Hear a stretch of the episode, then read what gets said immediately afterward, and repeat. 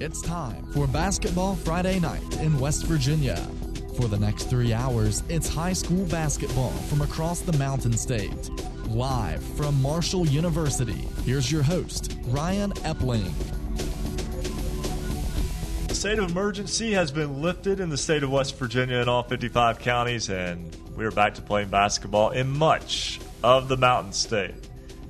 Welcome to another Basketball Friday night in West Virginia. I'm Ryan Epling along with James Collier and Coach Rick Marone as we continue to bring you uh, Basketball Friday night in West Virginia. And, guys, after a week a week ago, we were talking snow, snow that's still on the ground, in some cases still piled up on the ground, and. Uh, a rough time of it for almost everyone in the state, except for the extreme northern panhandle, seem to escape it. But uh, James, everybody's been out shoveling, everybody's been out salting, or whatever they've had to do to, to dig their way out and back to another uh, another basketball Friday night. Well, I didn't shovel. I, I snowboarded. Uh, thank God I'm still alive because let me tell you, I've I've got some great video from our GoPro cameras that we use that. Uh, was uh, was interesting to say the least, but definitely one of the things that we uh, was able to get through. Uh, everybody in the tri-state area was pretty much just covered up with uh, as much as a foot of snow, and then all the way. I think the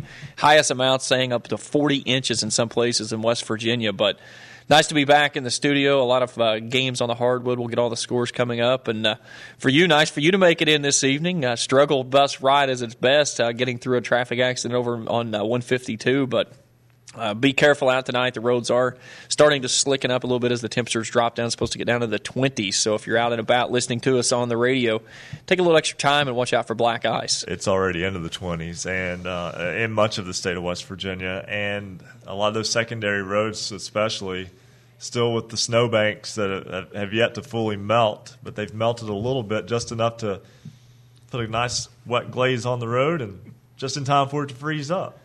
Coach, uh,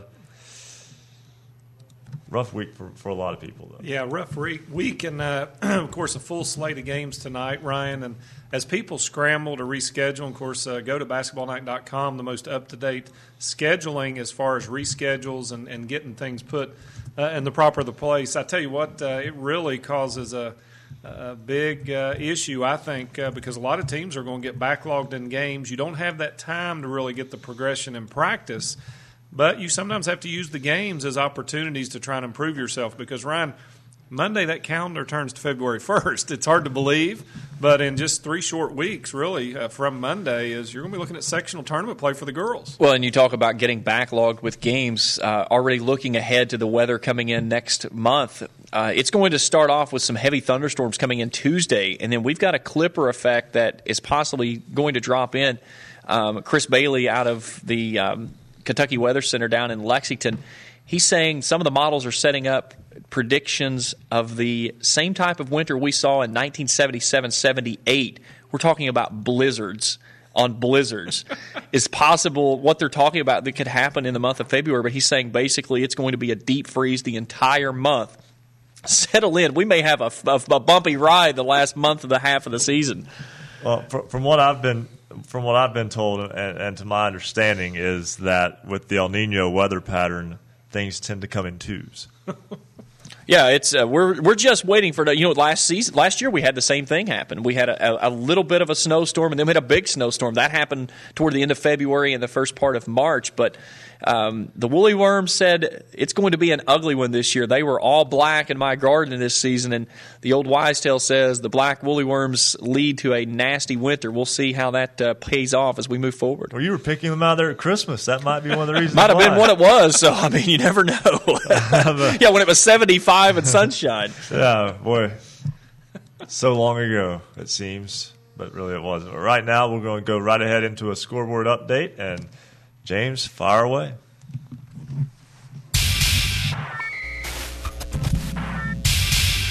Looking for scores? Look no more. Go to basketballnight.com for all your scores from around the Mountain State. We'll start first on the boys' scoreboard. A few finals that are just now rolling in. Tug Valley defeats Ravenswood 80 to 64. Notre Dame moves to 10 and 1 with an 80 to 40 victory over Trinity. Fayetteville gets past Charleston Catholic 48 43. Fayetteville moves to 9 and 1 on the season. Webster County stays undefeated in Class AA, now 12 and 0 with an 81 81 40 victory over Clay County.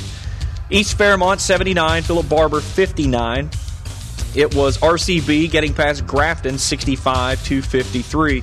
The Eagles 9 and 2 in Class AA. At the half, Parkersburg on top of Greenbrier East by 3, 37 34. Poca, the Dots, no problem with Herbert with Hoover tonight, 65 to 39, your final. Lewis County over North Marion, 86 to 47. End of the third quarter, the Mohicans of Morgantown trying to stay undefeated in Class AAA lead University 41 to 25. University 8 and 2 this year. Paden City knocks off Paw Paw 71 to 40.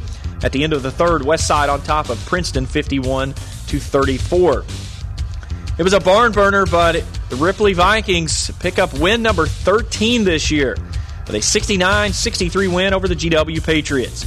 Tucker County leads Moorefield 57 to 26. That game at the end of the third and in overtime.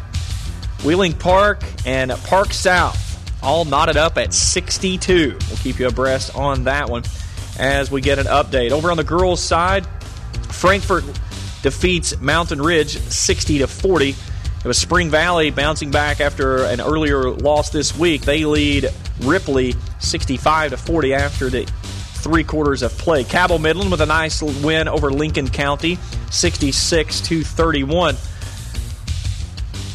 Matt Atkins' team moves to 10 and 5 and have won their last six, including a nice win over Ashland earlier this week. Woodrow Wilson defeats Shady Spring, or check that, has a lead over Shady Spring in the third quarter, 41 to 19. And Gilmer County defeats Calhoun County 85 28. Our final score Notre Dame over Tygarts Valley 56 to 16. That's your first check of the basketballnight.com scoreboard. Thank you very much, James. The Bluefield Beavers last night in girls basketball, I think, got a lot of attention. Uh, the Beavers currently sitting with a record of 11 and 4. I know Coach Marone has, has run into Bluefield this year. Good basketball team. I think folks knew that, but I think it was really proven by the way they played in a victory over previously unbeaten Summers County last night. The Beavers get the win 82 71.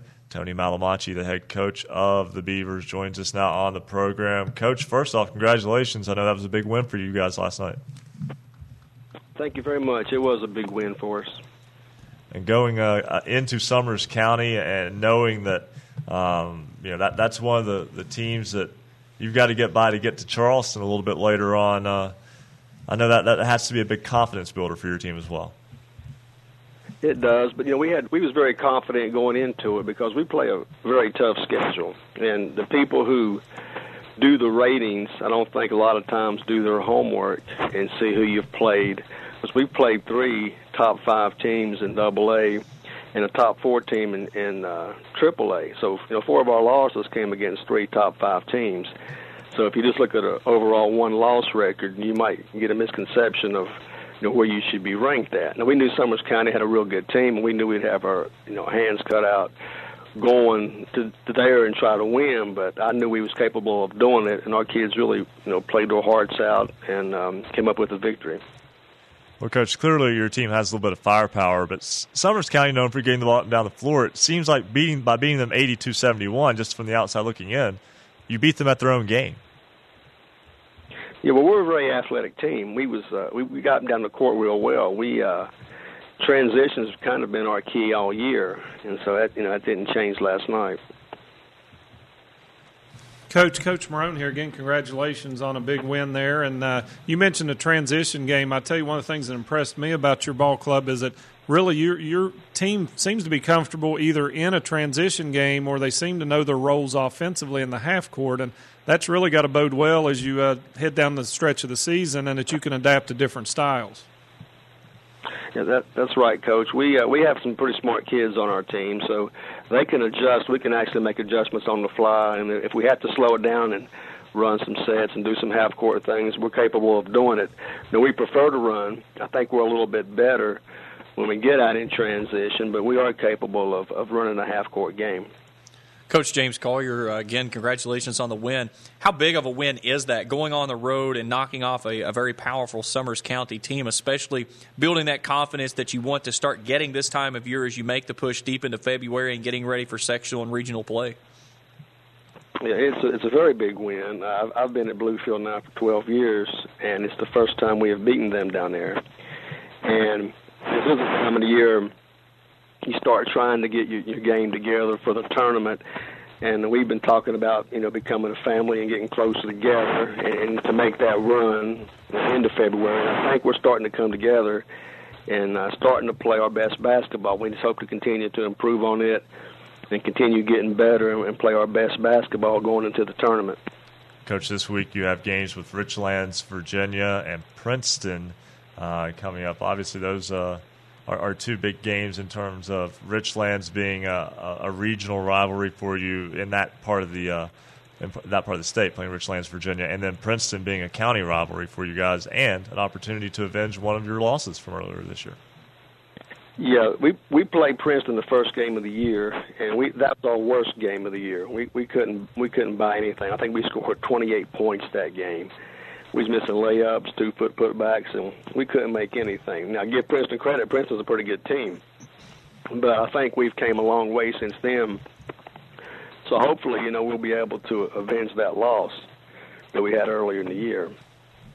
the Bluefield Beavers, 11 and four on the season. Their girls basketball program picking up that big win over Summers County last night. Coach Malamachi, we thank you very much for joining us and. Uh, look forward to following you guys uh, as you can continue on throughout the regular season. Okay, thank you, and appreciate you for having me. All right, that's Tony Malamachi, head coach of the Bluefield Beavers girls basketball team. We let him off the hook there without asking him about the weather down in Bluefield. Uh, sometimes it tends to snow in Bluefield before it snows elsewhere because of elevation. Uh, but um, Coach, uh, again, we mentioned you, you you played host to Bluefield earlier this year. Uh, they came into Rebel Arena and, and beat you guys, and um, really it, it, lends itself to how good of a job Coach Malamachi is doing with that ball club. He's got good players, but they're versatile. Yeah, I tell you what, uh, they're they're experienced too. They were in a state tournament last year. I don't. Uh, he's exactly right. I think they've been below the radar. He played. Look at his schedule. I mean, when you look down the remainder of his schedule, just looking down, he's got North Marion uh, for another game. He's got, of course, Pikeview is a huge rivalry for them. Uh, he's got another visit with Summers County coming to him towards the end of the year. But when you look up their schedule, uh, again, they came to our place and played Lincoln High School as a top five team. I mean, he's exactly right. They've been below the radar, and I don't think people realized they lost uh, uh, Brown from last year uh, at the team that was at the state tournament, and everything kind of revolved around her. But a lot of these role players last year, Janatulo and Coppola, I mean, they're you remember that name from football. Mm. I mean, you know, wreaking havoc in the backfield at Bluefield. But this is an athletic team that can adapt to styles. You want to run? They put up 82 points against a running team. They came to our place. We didn't necessarily want to run, but we tried to slug it out with them, and we fell behind, had to force tempo. But they're a good team. I mean, I think they're going to give people problems because a lot of teams you try and get out of their comfort zone. If you're a half court team, we're going to try and push you up and down the floor. If you're a running team, we want to make you run.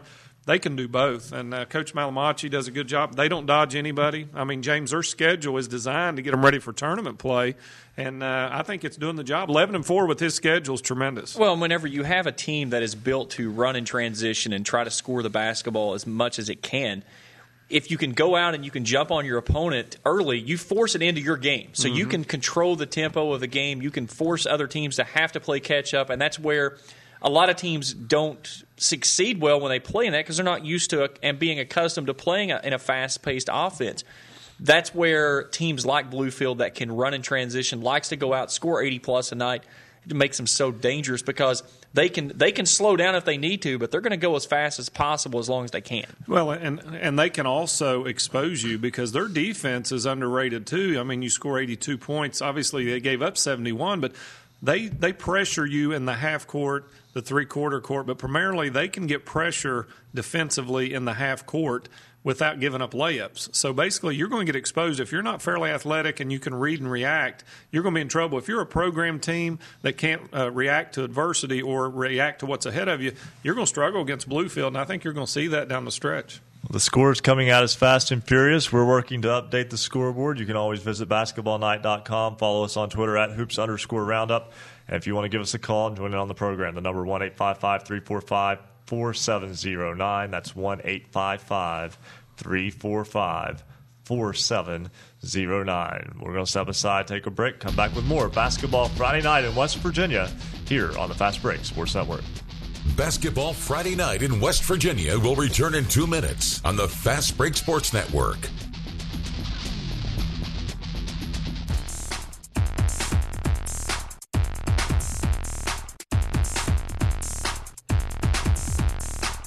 Special thanks tonight to all of our affiliates. And in fact, we have a new affiliate tonight Talk 92.5, WTHM LP Ravenswood.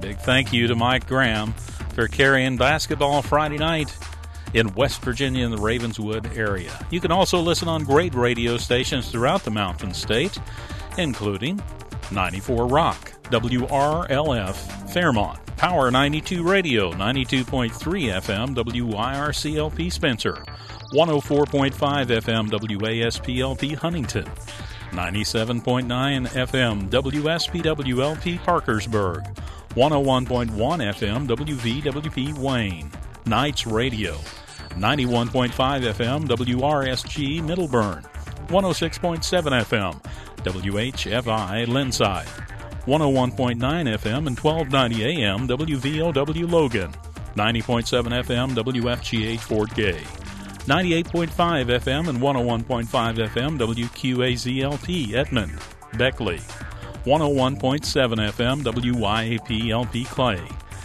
and Marshall University's flagship station, 88.1 FM WMUL in Huntington.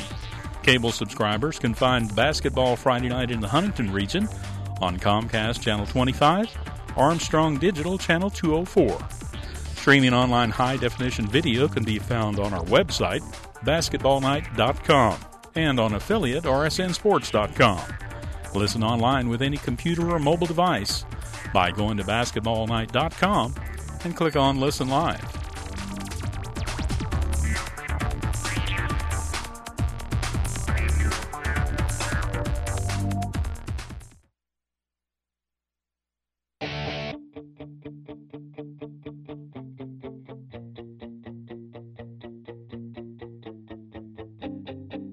Celebrating high school basketball around the Mountain State, you're listening to Basketball Friday Night in West Virginia on the Fast Break Sports Network. Now, back to your hosts, James Collier, Coach Rick Marone, and Ryan Epling. 917 on this basketball Friday night in West Virginia. Ryan Epling, James Collier, and the coach Rick Marone all with you here tonight. Another basketball Friday night in West Virginia. Of course, we want to first off say thank you for all those who listened last week. I know a lot of folks were snowed in. There were just a couple of games in the entire state, and uh, all of West Virginia was under a state of emergency this time last week as we were looking at 12 to, uh, well, in some cases, 40 inches of snow that uh, that hit much of the entire state of West Virginia. Of course, as we mentioned earlier tonight, a lot of that snow still on the ground, still a little bit of a melt onto the roadways, so uh, temperatures dropping below freezing. So if you're out and about, be careful tonight. Um, definitely something that you'll want to keep an eye on because uh, road conditions can deteriorate rather quickly. It's not quite as obvious as it was this time last week when you couldn't see the road because it was covered with snow, but uh, it can still be very dangerous. And, and talking about last week in the show, a big thanks goes out to Marcus Constantino and Mike Stanley for all the work that they did to put in the, the best of show. You know, we, we kicked it back and forth of, of whether or not to do the program or not do the program. How, how safe was it going to be? We, we all figured that we could get here. It was the question was could we get out and and trying to travel you know, just about everybody with the program has a, a fairly decent distance to travel, and I'm saying decent distance, 20 minutes, but when you're in the middle of, of blizzard-like conditions, 20 minutes turns into two hours, and uh, we made the decision that it was probably safer for everybody on the crew to postpone a week, and definitely not something typically that would happen. But last week, Ryan, you even pointed out it was far from typical conditions. Yeah, that that was a special occasion because uh, that was a almost a historic snowfall, and uh, you know the, the East Coast obviously battered by the fourth largest singular snowfall event since 1950. That's uh, that's a lot of snow. Snow for a long time too. I'll tell you, it just it, it is still out there. But uh, getting back to the phone lines, we we spoke earlier with uh, the head coach of the Bluefield Beavers girls basketball team. Well, the Beavers boys basketball team is seven and four on the season, and that was going into a scheduled game tonight with Independence at the Raleigh County Convention Center. Buster Large is the head coach of the Beavers. He joins us now on the program. Coach, first off, how you guys doing with the weather? Well, you know, uh, tonight was a good night. Uh, we're going to come back uh, the Independence game, uh, and uh, which we played over here at Beckley, and uh, we we won tonight, sixty-seven, uh, fifty-three, and uh, we're just glad to get back out and you know, play a little basketball. We we've been off since last Monday when we was at Fairmont for the Earth Classic, so we've had 11, 11 days off, so we it was off off good to get back out front. That's right.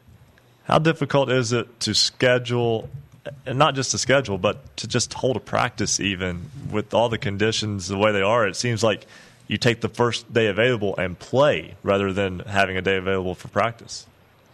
Well, uh, we actually uh, lost two days of practice. Uh, I mean, the, the, the weather up here in Bluefield was just absolutely horrendous. I, I think we had at least 14 days, 15 inches of snow. And there was no way we could even try to attempt to get our uh, student athletes out, and, and we did. And uh, so we took we took Friday and Saturday off. We didn't have any games last week uh, other than the Fairmont game, so the, the schedule worked out perfect for us. And then we were able to get uh, four good days of practice in Monday through Thursday. And uh, you know, obviously we played tonight. Uh, Independence on Raleigh County Armory, and we got Woodrow Wilson tomorrow. Well, just looking through your schedule results, uh, I go back to December 11th. You lose the crosstown battle with Graham, Virginia by 13. But then back on the 14th, uh, so a little over two weeks ago now, you beat Graham by 14 in the return game. Where's been the uh, Where's been the big change with your basketball club? Well, you know, obviously we, we we started out very young. You know, I, I'm I'm playing probably six to eight sophomores and freshmen on the floor at all time. We do have uh, several seniors that know have provided some good senior leadership, but uh, we're a very young basketball team. But these these kids are growing up quick, and uh, you know, anytime you can you can be eight and four at this time of the year, uh, it, it feels pretty good knowing that uh, we're going to have these kids back in two or three more years. Coach James Collier, thanks for joining us. Um, when you look ahead at the forecast that they're already talking about in the month of February, it's supposed to be bitterly cold. They're saying possibly a chance of winter like conditions that we haven't seen since 1977 78. How important is it that every game that you play moving forward into the month of February, every practice session that you get to have, that you treat it like it may be your last because you may have very few far and in between before moving into tournament play coming in March? Oh, it, it's going to be very important. You know, uh, I've already heard uh, you know several predictions for at least two to three more snowstorms, and uh, you know I, I know that uh, this last one was was probably the best one we've had here at Bluefield in probably 15 to 20 years. And like I say, you know we we we know it's important to practice. We all we also know that that that, that, that kids, student athletes, uh, safety and and and, and the safety concern getting to and from, from practice is our number one priority, and uh, we take it very, very high priority here at Bluefield. Well, Coach, we obviously thank you for joining us tonight. I know you got, again, a game with Woodrow Wilson tomorrow night. And uh, then a little bit later on next week, you got Oak Hill, Mountain View. So you've really got a, a stretch of games here against teams that have you've kind of got traditional rivalries with. Uh, yes, you know, this is the first time we've had Woodrow back on the schedule probably 15 years. and uh, I, know we're going to have our hands full tomorrow night. They have a very, very talented uh, basketball team, and, and you know they're very young too. I, I think I think they're they're loaded with juniors and sophomores also. So uh, I know that their only loss this season's been to Huntington, and uh, you, you know I think everyone knows what Huntington's done the last two years. They have state state uh, AAA champs. Well, Coach, we uh, again we appreciate you taking time out to talk with us, and uh, wish you and uh, your basketball club the best of luck moving forward. Okay, and uh, thank you all for having us, and uh, uh, best of luck here to all the teams out here the, the rest of the year. All right, that's Buster Large, the head coach of the Bluefield Beavers boys basketball team, and Coach Marone, you touched on it just a moment ago. How difficult it is to get those uh, practices in. It's difficult to get games rescheduled let alone just hold a practice. Well, yeah, and I, I think Coach Large, uh, I don't want to say it was lucky. He had an 11 day layoff built in, and guess what? The snowstorm fell right in the middle of it, so he was already backlogged on games. And so, you know, Bluefield, kind of like Woodrow, there's teams that like to get their prep in, and then they like to play a lot of games in the latter part of the season. So it actually fell fortuitously for them. But uh, like you said, when you can't even get in practice, and then, for instance, you come back and play a game after you've been out, you hit on that a minute ago. That, that's happened not just to us, but to other teams. It's hard to do. And, and, and James, this is something that I think all of us can relate to as well at some point in our lives. It doesn't matter if you've played basketball for ten years of your life if you haven't been in a gym and shot for about a week and then you go out and play a game, it tends to be a little rough, at least at first. Well, we we use a term. It's called game game shape, and it's uh, all of the conditioning that you go into through the off season. You get into the preseason, and it's just basically being able to get up to being able to continue to run the floor for 32 minutes of basketball, and we spend as athletes two and three months trying to get to that spot, and you can lose it in a week. Uh, and especially when you get stuck at home to where you can't get out, you can't get into the gym to at least get some jump shots in, just get up some some shots, some running, what have you. It goes away quickly, and what ends up happening, and, we, and we've seen this in the past. You get to the point of February, there's not games being played at a normal span. You have 10 days off in between.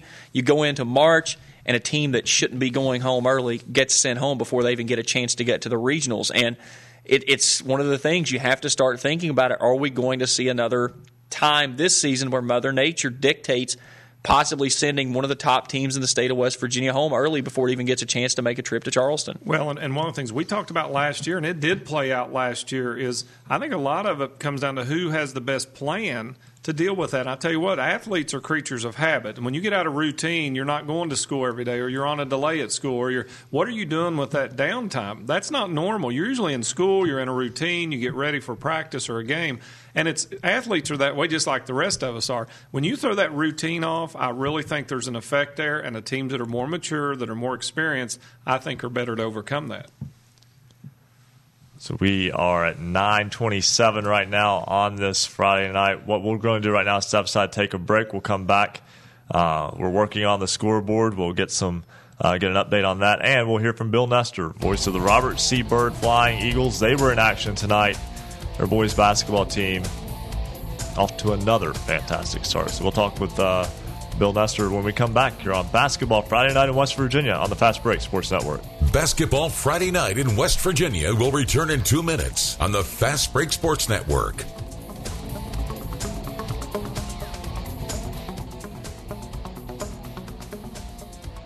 Join us online and vote in this week's poll. You've got till 11:45 tonight, and then we'll share the voting results. The question What's the most all round competitive region in West Virginia high school basketball? Boys and girls this season. You can vote for Region 1, 2, 3, or 4. Go to basketballnight.com to vote in this week's poll. You'll see the poll on the right hand side of the page. You've got till 11:45 tonight to vote, and we'll make sure to share the results with you at the end of the show this evening and give you next week's question. Basketball Friday night, West Virginia's high school basketball voice. Madison Webb, Chapmanville Tigers, Dalton Gray, Webster County Highlanders, Erica Bowles, Fairmont Senior Polar Bears. What they've all got in common is they were selected by Basketball Friday Night in West Virginia as the standout athlete of the week If you have someone remarkable on your team, or maybe your athlete made an outstanding play, you can nominate your team's players to become the Basketball Friday Night Standout Athlete of the Week. Each week, we consider nominees based on leadership, performance on the court, academic performance, involvement in the community, and volunteer work. Every Friday night, we select a Standout Athlete of the Week, and there'll be one this week too. Head over to our website, basketballnight.com, and click on the Standout Athlete of the Week tab. Fill out the nomination form, and we'll take it from there. We want you to nominate your team's athletes. Check it out, basketballnight.com. Follow us on Twitter tonight at hoops underscore roundup, at hoops underscore roundup. Basketball Friday night in West Virginia.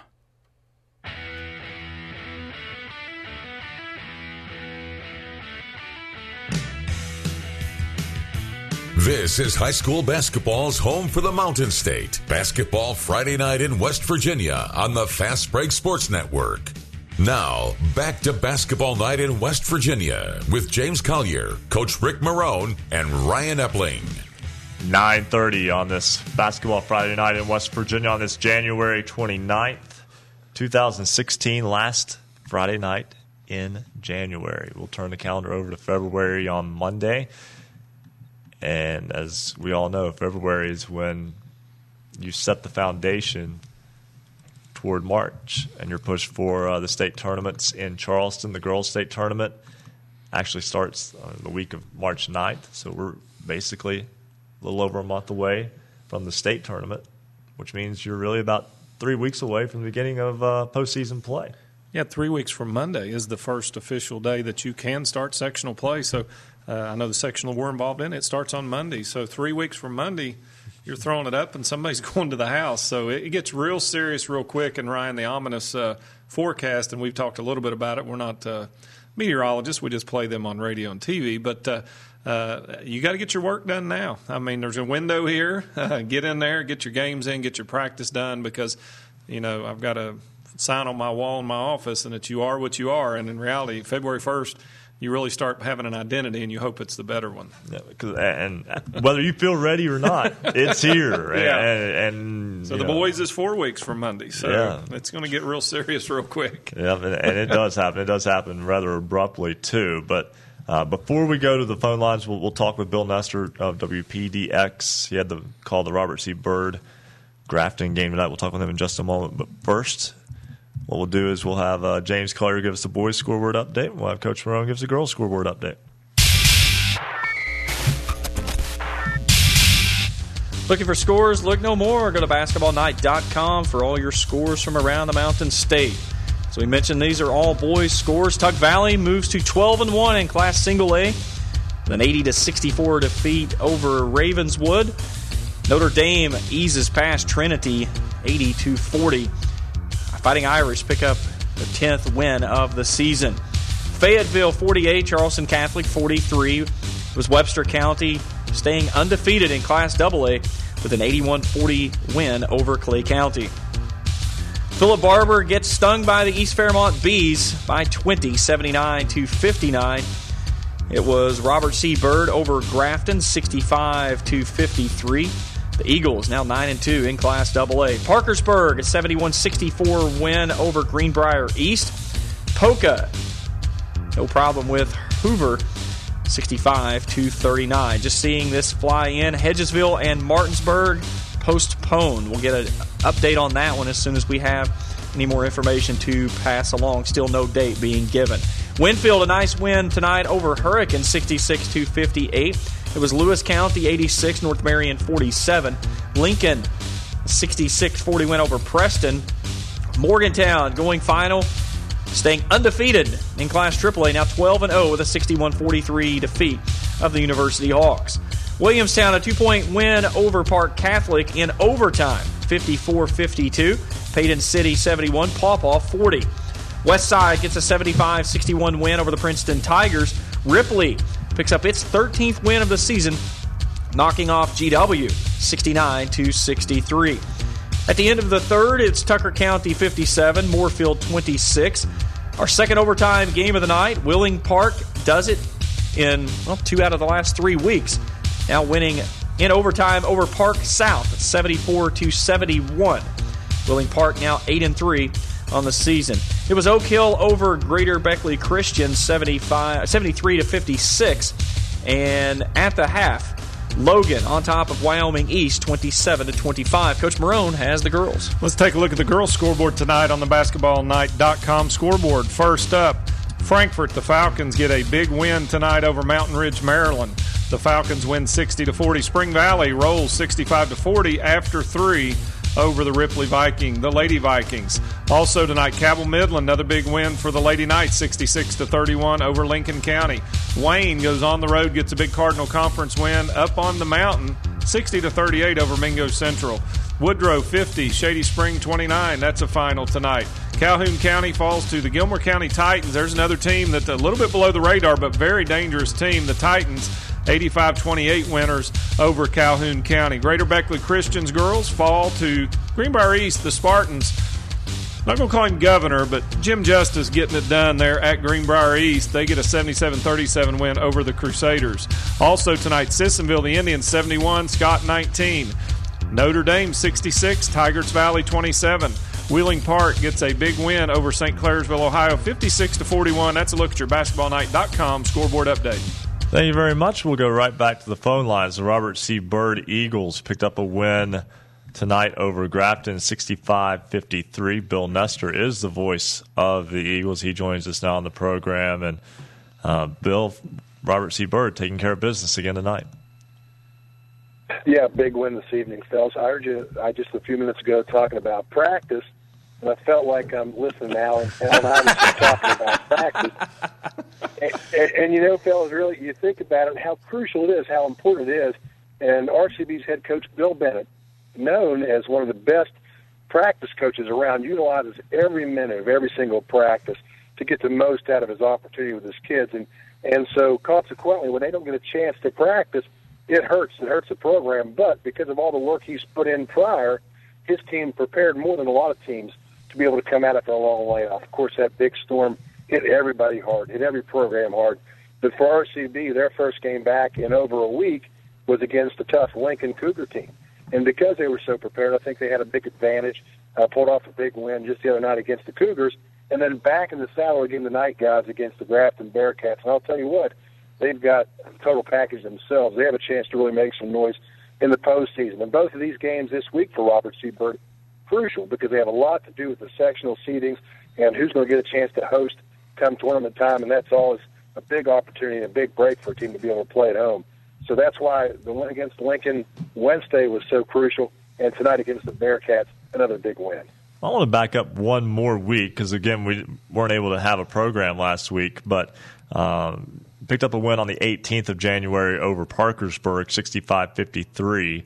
Uh, that's a Parkersburg ball club that's having a good year, and it, it seems like that, uh, and they've they've lost some close games, uh, some of the games that, that Parkersburg's lost, but uh, for for RCB to get that win over the uh, the Big Reds, again, I don't like to fall into that double A, triple A frame of mind, but at the same time, Parkersburg has been able to hang in with some of the upper echelon triple A teams, and Robert C. Byrd handled them pretty soundly. You look back at that contest and the first quarter didn't go Robert C. Way. They fell down, I think, 11 to 3 after the first period of play. And Parkersburg is very talented, very athletic. They run the floor well, they press. They like to do a lot of the same things RCB likes to do. But after that first quarter, RCB turned it around and really dominated the second, third, and fourth quarters, respectively. It was a very sound win, a very confident, uh, confident building win for Robert C. And they took that and they were ready to make some some big moves. And of course, not playing in over a week, that was kind of an issue. That week long layoff was the third lengthy layoff for RCB this year. But to their credit, they came back and bounced back with that win over Lincoln. But you're right. When you talk about that Parkersburg team, they're very talented and very well coached, as a matter of fact. And it really was a gut check for RCB because you look back earlier in the season for the Flying Eagles, they had a, a, the same kind of start, similar start at crosstown rival Bridgeport, where they scored three points in the first quarter and uh, had a tough loss there to Bridgeport. So you thought maybe it's a deja vu in this situation. But give credit to Coach Bennett and his team for turning it around against the Big Reds to get that win. Bill, something about uh, Robert C. Byrd that I think has been impressive, and you talked about Coach Bennett being able to uh, keep them uh, ready to play by the way they practice well before any storms hit, so that they're prepared to just kind of be able to, to go out and play. But I have to ask, you're a broadcaster, you broadcast these games. It's choppy for the kids. They don't have any kind of rhythm really with the schedule because of the snow. Uh, it's hard to practice, hard to play. You having a hard time getting in the flow of things too, or, or, or, I know you've done this a while, so this isn't your first rodeo, but still, I mean, it just seems like uh, nobody's able to really get into much of a rhythm so far this year. You're exactly right. It affects everyone, and it does me too. I really I enjoy doing the games for a lot of reasons, and I feel very close to the school. I've, I've been with the school basically all but the first year of existence, and, and from that point on, I've been involved in broadcasting their games. So I feel really close to the school I had a lot of things happen there, and, and it really is special. It's an honor for me to be able to do these games. I really look at it that way, and I think the people in the station feel that way when it comes to our youth. I mean, our youth really is what it's all about, and, and to be able to be a part of it, I feel blessed to do it. And consequently, when they get out of sync, it really affects me. I find myself texting Coach Bennett uh, and the athletic director Scott Davis all the time.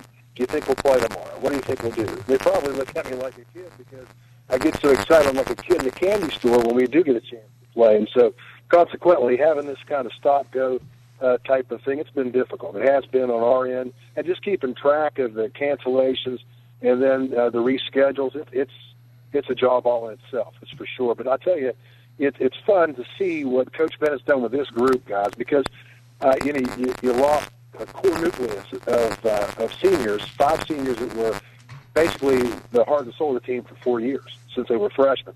All those guys graduate, and the question mark around this team was who's going to step up and get the job done. And Coach Bennett has really done a masterful job, along with his staff, of developing some of the younger talent to be able to step in.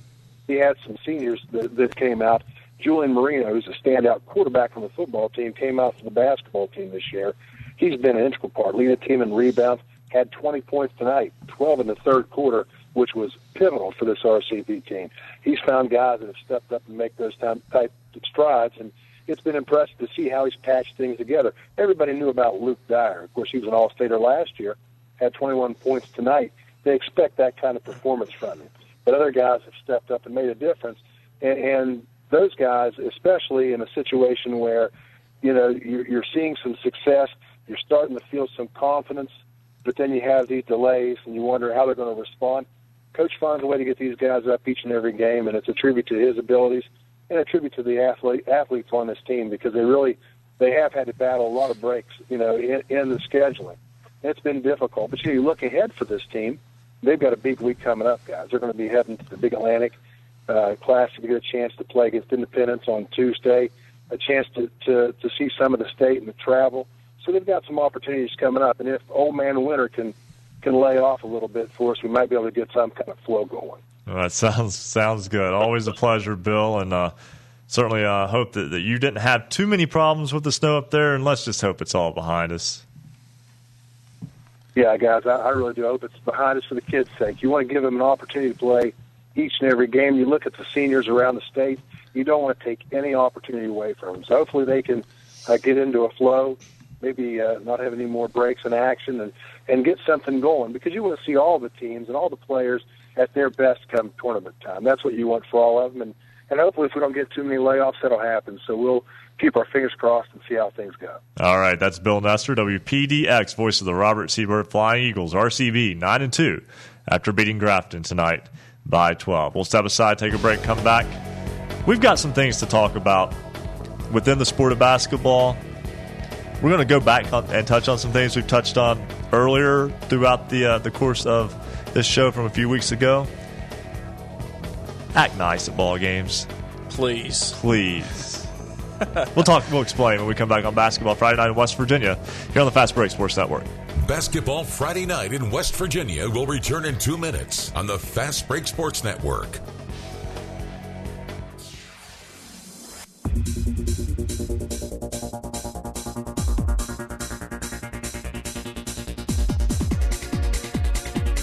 Streaming video live from the studios at Marshall University. Visit basketballnight.com for video, audio, and the Basketball Friday Night scoreboard. Watch our live, high definition video stream by going to basketballnight.com. All it takes is just one click to watch. Listen online with any computer or mobile device by clicking the Listen Live tab. We want you to become part of the Basketball Friday Night in West Virginia family. We'd like for you to become our correspondent and update us on your team's games. Follow us on Twitter at hoops underscore roundup. At hoops underscore roundup. You can call the show tonight. We want to hear from you. 855 345 4709. 855 345 4709. Give us an update on your team's game. You can tweet, text, email, or just give us a call. Find out how by visiting basketballnight.com.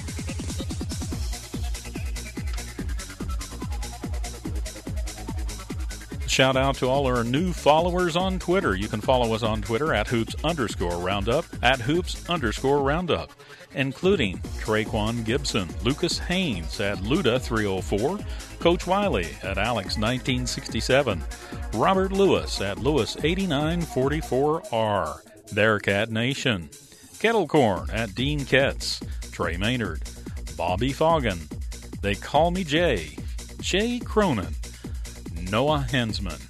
Once again, follow us on Twitter at hoops underscore roundup. At hoops underscore roundup. Don't forget our poll question, too. We want you to participate in that. Go to our webpage on the right hand side and vote in this week's poll.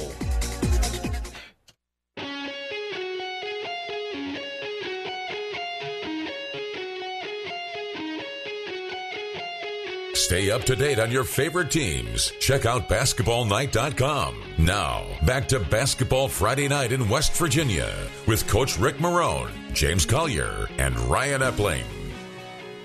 946 on this Basketball Friday Night in West Virginia. Ryan Epling along with Coach Rick Marone and James Collier all with you.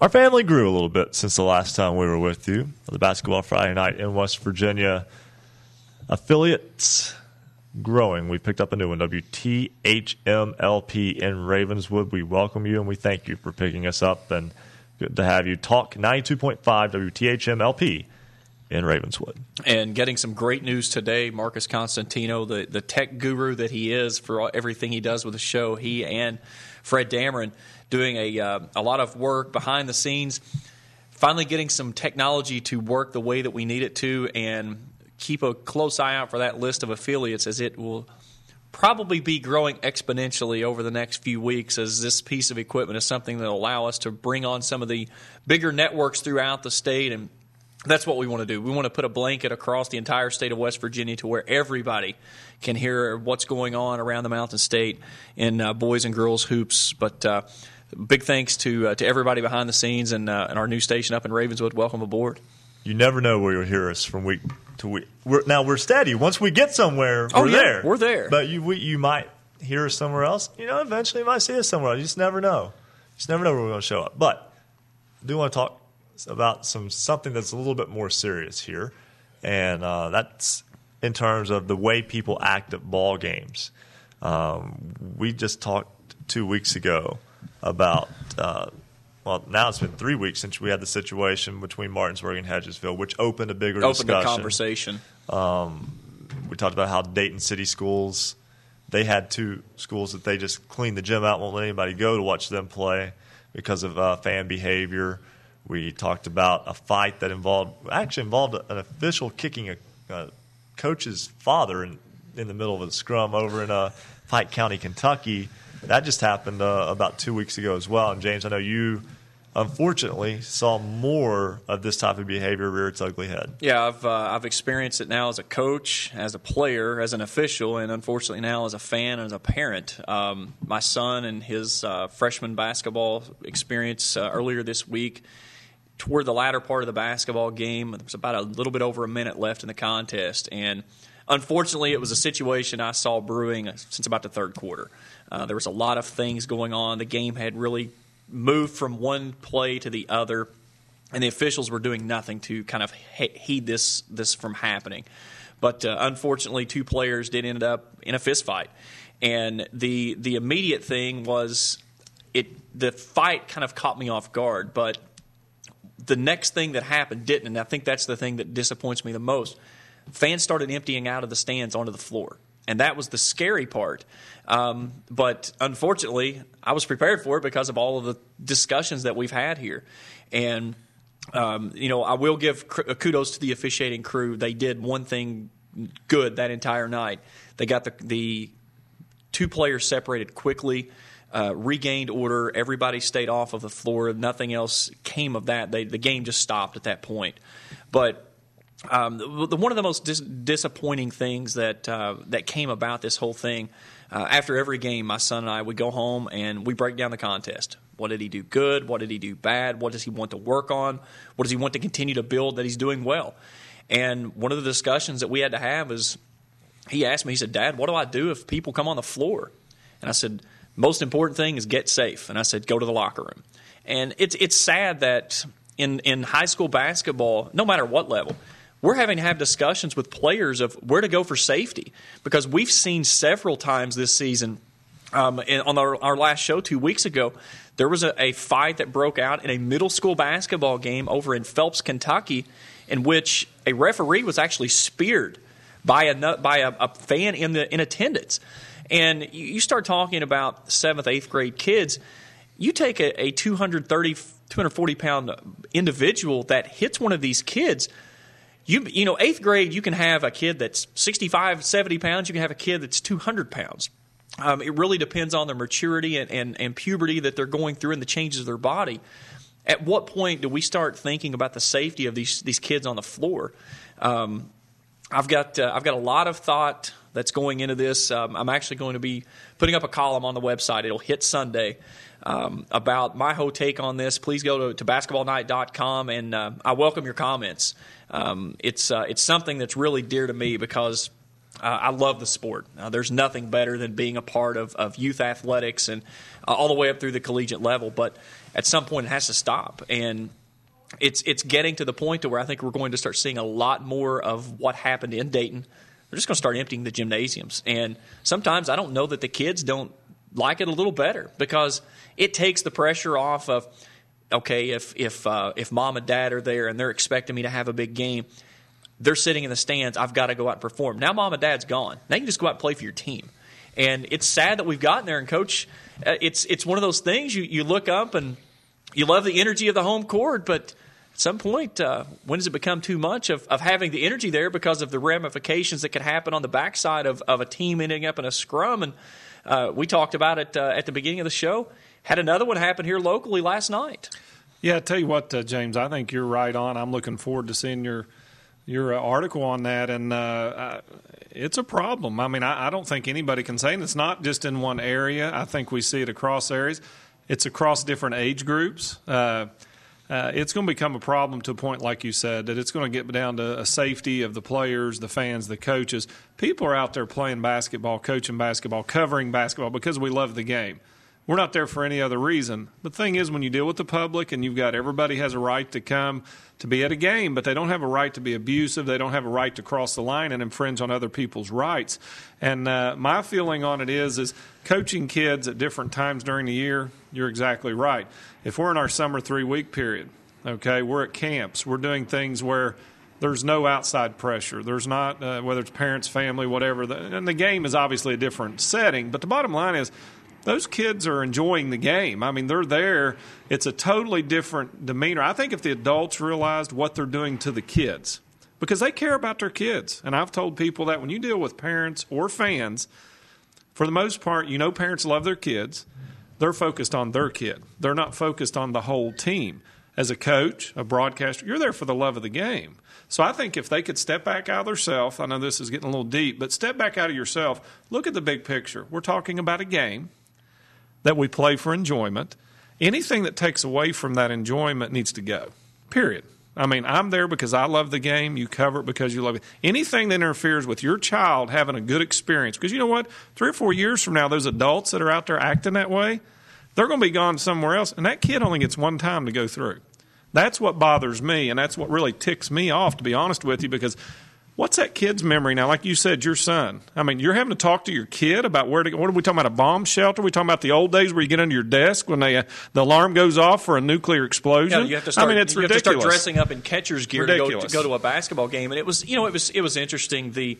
Um, the the fans that, that started toward the floor and, and when I saw this happening, my first thought was stop this. So I jumped in front of everyone, tried to start pushing back, and um, you see parents' instinct kicked in. I mean, obviously, you see your your child in trouble, no matter what's going on, your your immediate instinct is react. Yeah. And but at the same time, you have to throw a little common sense in there. You're reacting to 13, 14, 15 year old kids. If you do anything at this point, you have turned a bad situation into exponentially worse. And it's it's to the point of where have we gotten in society that this is okay. This is a norm. And that was the thing that really bothered me about this situation was I felt prepared to react. And, and ten years ago, I would have never even dreamed that. I mean, this this would have caught me off guard, and I would have probably been as shocked as everybody else in the stands. But it didn't, and that's that's a problem. What's What's a shame is this. I mean, there's things that we might get a little nervous about. There's people don't like spiders. People don't like snakes. Some people like don't like dark rooms. People don't like uh, being scared. Some people like don't heights. Whatever it is, there's things that you kind of expect to be have some uh, little anxiety about. Going to a basketball game to watch young people play, you shouldn't be in that situation. Yeah. I should be kid- sitting there wondering whether Yeah. or not I'm going to end up in a in a fight tonight, That's or, exactly or have right. to go. But um, Yeah. and and it's one of the things too. It's it's I think we we have gotten to a point to where we have to start educating our players of what they have to do, of where they need to, to be, how they need to react, of whether they're on the bench or on the floor, because it's it's a certainly a different way. Because James, you've played a lot of sports. You've coached sports. You've refed sports. Ryan's played. He's covered sports for twenty long, a long time. I have too. The only thing that I was ever taught, and what I tell our players, if there's any kind of incident, you stay on the bench. Period. Now that that's probably more than me and you and Ryan got when we were growing up. We were kind of told you don't leave the bench area. But it is a crying shame because you're exactly right. Now we got to talk about well, what if the crowd? Your son's asking now. The crowd can. Where do I go, Dad? We never had to deal with that. It's completely out of control, and it needs to be stopped. absolutely, I'm getting me, fired I think, up. I think Ryan I think Ryan's speechless. Are you familiar with the term cager? I don't think so. All right, cager was it's an old archaic now term for basketball player. You know why they were called cagers back in the 20s and 30s? No. Because fan behavior was so bad at basketball games. This was before they cut the bottom out of the peach basket, basically. Okay. They still had a jump ball after every basket. Back when I played, Yeah, that was back in Marone's days. They separated the fans from the court with literally like fencing cages. I mean, Ryan, are, Ryan, are do we you know- getting to the point that we're going to have to do Here, that? do you know why there's a backboard? Do you have any idea why there's a backboard? heard this story. Look the history up. Uh, I had the coach Bar- or Mr. Barnett here, Dr. Barnett, great teacher I had here for sports history. But anyway, originally the James Naismith there was not a backboard. No. The backboard was put up because what Ryan said the fans would get and reach over and try and deflect the shot because in the old YMCA's you had the the track and you had the Yes. area.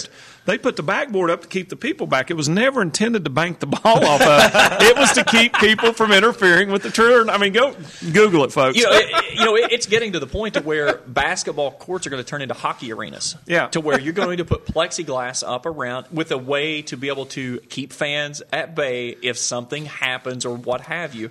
And it's it's it's crazy to think. Here's what's going to happen: the interest in the game is going to drop in the kids. Yes. because if it's a stressful environment, let's think. I don't want to pick on our dentist that listen, but how, how much enjoy going to the dentist when you know you're in for a root canal? You're going to be there for a while. You dread it. You go when basketball and sports become that because of adults ruining for kids. Kids will find a way to avoid it. You're going to see numbers go down, and the kids are going to they're going to be the ones that's going to drive the ship because the adults are doing what they're doing. The kids, I think, the interest will drop. Who wants to go and be in that environment? Well, and it's interesting that we, we bring all of this up around the same time. This happens, I believe it was actually yesterday, marks the anniversary, if you remember, the big scrum back in NBA with Ron Artest Uh-huh. that that goes Malice up in the Palace. Malice in the Palace. That has been that is the anniversary of the date, and it's something that you see the guys at the higher levels doing certain things. It bleeds over to these kids, whether they want these kids to look up to them as mentors or not. They do, and when they see their heroes doing things and they think that it's okay, it continues. But when you're being reinforced at home by the way that the parents and family are acting at these programs and these games. Something has to give, and it's one of the things. When is when does it finally become an issue that somebody finally sets their foot down and says enough's enough? Does somebody get hurt? Does somebody get worse than that? Certainly, we hope neither one happens, but. Uh, Coach Marone, I'm like you. It's it's for the love of the game. We need to let the kids have Well, it. just in closing, I, I've been coaching a long time. There's a lot of guys, good friends of mine, people that no longer coach. All right, one of the things that's starting to affect, they love the game, they love kids. It's a lot of that kind of stuff, and there's, they're losing a lot, of, a lot of good people in the coaching profession. the adults out there, I want to remind you that you once were children as well. And I want you to put yourself in your child's shoes and those situations that they are being put into now and kind of, uh, like, like Coach Moreno said, take a step back and, and see it from all perspectives. And uh, I think that can help your mindset and your mentality a whole lot as you go to a game. Okay, wow, got a little deep. Um, we're going to come back. We're going to step aside. We're going to lighten the mood up and talk basketball again, which is what we like the games, not any of the problems that surround it. We'll have a scoreboard update for you as basketball Friday night in West Virginia continues. Two hours to go here on the Fast Break Sports Network. Basketball Friday night in West Virginia will return in two minutes on the Fast Break Sports Network.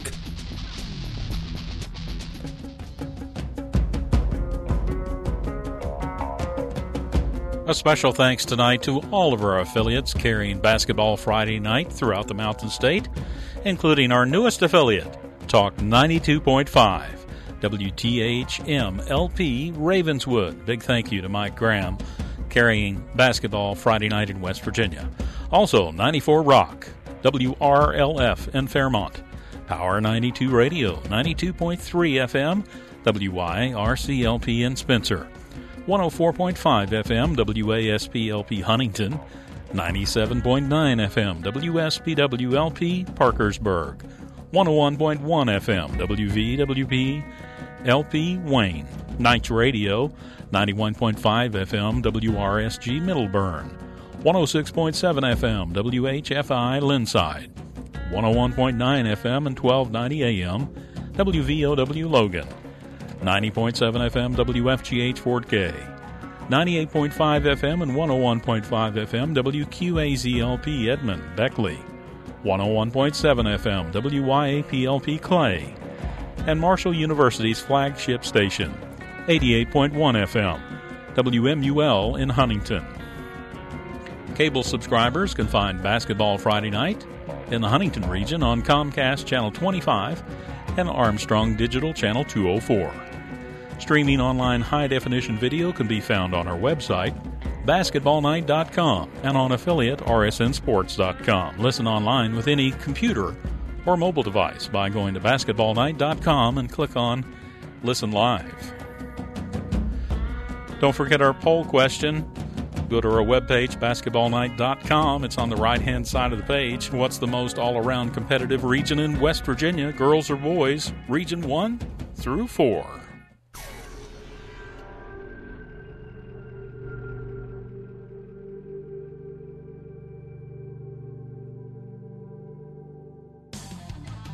This is Basketball Friday Night in West Virginia. Heard statewide on great radio stations. Visit basketballnight.com to find the station nearest you. Get all the scores all the time at basketballnight.com or on Twitter at hoops underscore roundup. Now back to Basketball Friday Night in West Virginia with James Collier, Rick Marone, and Ryan Epling. 10.03 on this basketball Friday night in West Virginia. Happy to have you along. Hour two of the program now underway. We'll get a scoreboard update in just a moment, but we do want to let you know you can give us a call in at 1 855 345 4709. Join the discussion. It's been a lively one tonight. Yeah, we act like we've been gone for two weeks. I know, right? uh, and you know, we were talking with Bill Nestor earlier, voice of the Robert. Byrd Flying Eagles, about start stops. This program, you know, we had two programs. Then we had uh, Christmas, and then New, New Year's. Year's. Then we had uh, two programs, and then we got snowed out. Let's hope we don't. Set, we haven't set a like a precedence of, of what the weather is going to bring coming forward. I mean, they're trying to schedule games, and we're just trying to have a show. yeah, And, and that's you know the, we kind of need them to have games, so we have a reason for a show. I'm sure people don't want to listen to us talk for three hours. So No, we don't want to talk. No. Three hours. That- that's not how that. That's, that's not how this works. more more them, less us. That's right. And uh, but again tonight, the Eastern Panhandle, some games affected. Still, there were 40 inches of snow, and I saw some amazing time lapse video from Martinsburg. Um, someone had, had set their a camera up to take a a still photo every two minutes for the duration of the 27 hours of snow that they received, and it took 40 seconds. By the time it was all mashed together, and they had 40 inches of snow. So you saw an inch of snow. That wasn't that. That was the average because there were times where you could tell they got a gust in there and it really blew it up. But you saw a park bench basically. It wasn't. It wasn't a park. It was in the back door, but like a bench area disappear. The skeleton from Halloween that was sitting there disappear, and the yardstick that was sitting beside it disappear. Yeah, I, I I was. I felt. I felt good about my time lapse video that I had put together on our front porch. I set it out uh, Friday just before the storm hit, and uh, there was no snow out whatsoever.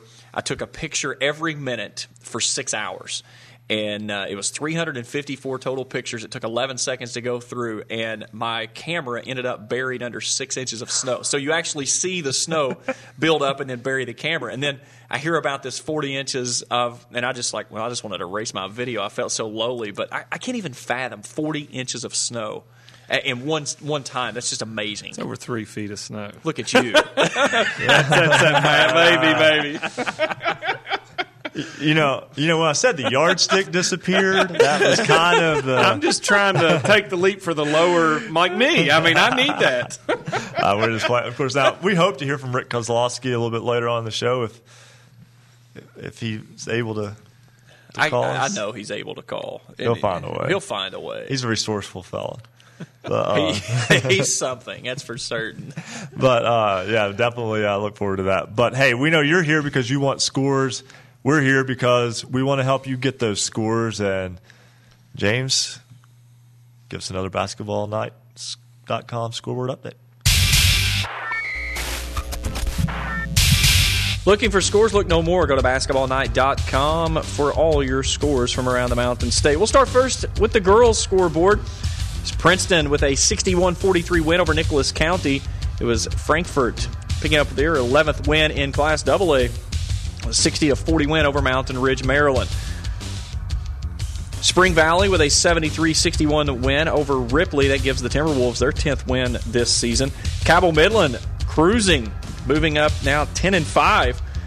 Two big wins this week. This one coming over Lincoln County tonight, 66 to 31. We'll hear from head coach Matt Atkins later on in the program. Wayne a 60 to 38 victory over Mingo Central. Pioneers now 13 and 2. Woodrow Wilson 50 Shady Spring 29. It's St. Joe trailing Hamilton Heights, Tennessee 35 to 30 that game at the half. Gilmer County 85, Calhoun County 28. Greenbrier East 77, Greater Beckley Christian 37. It was Fayetteville 77, Liberty Raleigh 32. Sissonville 71, Scott 19. Notre Dame 66, Tygarts Valley 27, and Wheeling Park with a 56 41 dispatching of St. Clairsville, Ohio. On the boys' side, these first two games out of the West Virginia Huntington Invitational, it's the Greenbrier West Cavaliers 66, Clay Battelle Seabees 36. Tygarts Valley knocks off Cameron 59 55. In the Greater Beckley Christian Classic, Bluefield knocks off Independence 67 to 52. St. Joe knocks off Chapmanville 69 64. It was Tug Valley picking up its 12th win this season 80 64 over Ravenswood. Notre Dame 80, Trinity 40. Fayetteville defeats Charleston Catholic 48-43. Webster County over Clay County 81 to 40. East Fairmont, the Bees sting the Colts of Philip Barbour 79 to 59. Fairmont Senior over Liberty Harrison 72 to 29. It was Robert C. Byrd 65, Grafton 53. Parkersburg gets a nice win over Greenbrier East 71 to 64. Poca defeats Hoover 65 39. Winfield over Hurricane 66 to 58. The Brook Bruins dispatched the John Marshall Monarchs 72 35. Lewis County knocks off North Marion 86 to 47. Lincoln over Preston 66 to 40. The Mohicans of Morgantown remain undefeated in Class AAA, now 12 0 with a 61 43 beating of the University Hawks. Williamstown winners in overtime over Park Catholic 54 52. Paden City defeats Paw Paw 71-40 It was West Side over Princeton 75 to 61. Ripley picks up its 13th win this season, now 13 and 2. The 69 63 win over George Washington. Spring Valley picks up its third win of the season with a 58 42 win over Cabell Midland. Pikeview gets by Summers County 66 to 61. Tucker County 74, Moorefield 52. In overtime, it was Wheeling Park over Park South 74 71. Oak Hill winners over Greater Beckley Christian 73 56. And our final score this one has been in the third quarter for quite some time. Looking for an update on this one. Logan leads Wyoming East 41 to 33. Go to basketballnight.com for all your scores from around the Mountain State. Thank you very much, James. And again, some of the games in the Eastern Panhandle, a few have been able to be played tonight. Not all of them, though. Martinsburg and Hedgesville were scheduled, or Martinsburg and Hedgesville were scheduled to play, but uh, that game was postponed. Um, something that we wanted to point out because we caught this on Twitter a little bit, and, and this is not to be sarcastic. We're actually this, we're, we want to help. Cancel means there is no makeup date. Postponed means or rescheduled is the word that you are looking for there. So uh, just just be careful to use proper terminology in terms of postpone or cancellation uh, when you uh, interact with us, as we try to keep keep everything uh, in order, keep your uh, keep your schedules in order because that uh, that's something that we take a lot of pride in. I know Marcus and, and, and you and uh, Fred Dameron and, and all you guys do a whole lot of work, James, in keeping that as, as up to date and, and, as correct as possible. Uh, quite frankly, the uh, WVSSAC website is just a jumbled mess, so it's not really a lot of help when it comes to schedules. But you've got to help us as well. Yeah, the, the our, our, followers on Twitter do a fabulous job of getting that information over to us, and a big tip of the hat to Fred and Marcus for all the work they do on the website of trying to keep things up to date. Um, and again, if if you see a, a, an incorrect score or a missing game or anything, please send that to us. We don't take any offense to that. I mean, this is this is all manual labor. Everything is entered into the website by hand. I would love it if we could find a way that it would take the information from Twitter and automatically input it into the website. And unfortunately, we're not quite there yet. So uh, we need your help. And again, our, our goal is we want everything to be 100% accurate. We understand mistakes happen, and we certainly hope that you do too. But uh, hoops underscore roundup, the Twitter account, basketballnight.com, the webpage. Uh, there's all kinds of ways that you can get in touch with us. You can text us, tweet us, email us. Um, I don't know if uh, Marcus has any other cool little things set up yet, but uh, go to basketballnight.com. There's a way just about every person out there that's in the world of technology can get scores over to us, corrections, updates, and then also don't forget uh, every week our basketball night standout athlete of the week. You can uh, select your submission there. We'll hear from uh, Ethan Miller, our standout athlete of the week this week from Calhoun County, coming up at 10:30. Looking forward to that and. Um, you know, one thing that we that I that I feel that sometimes that I don't do a, a very good job with on this show, and I want to kind of rectify that right now. We've got Coach Marone right here, head coach of the Tolsia Lady Rebels. We sometimes neglect to actually talk with him about his team. it's not about it's not about his team. It's just Coach Marone. right. yeah. uh, but I mean, you know, we try to talk to coaches across the state about their teams and how they're doing, and so I, I, just feel like sometimes we just kind of lose sight that you know Coach Marone. It, it, it is. You know, we call him Coach Marone, and we always forget. You know, he's still currently a coach. You know, he, he thinks he, he's got an early game in the morning. He's going to try to jet out of here on us early. No, but uh, you you bring up a, a, very good point there, Ryan, and uh, you know, Coach Marone. Um, it's it's been one of those seasons for you. It's you've you've started to rebuild a little bit, starting to get things rolling. Tell us about your program this year.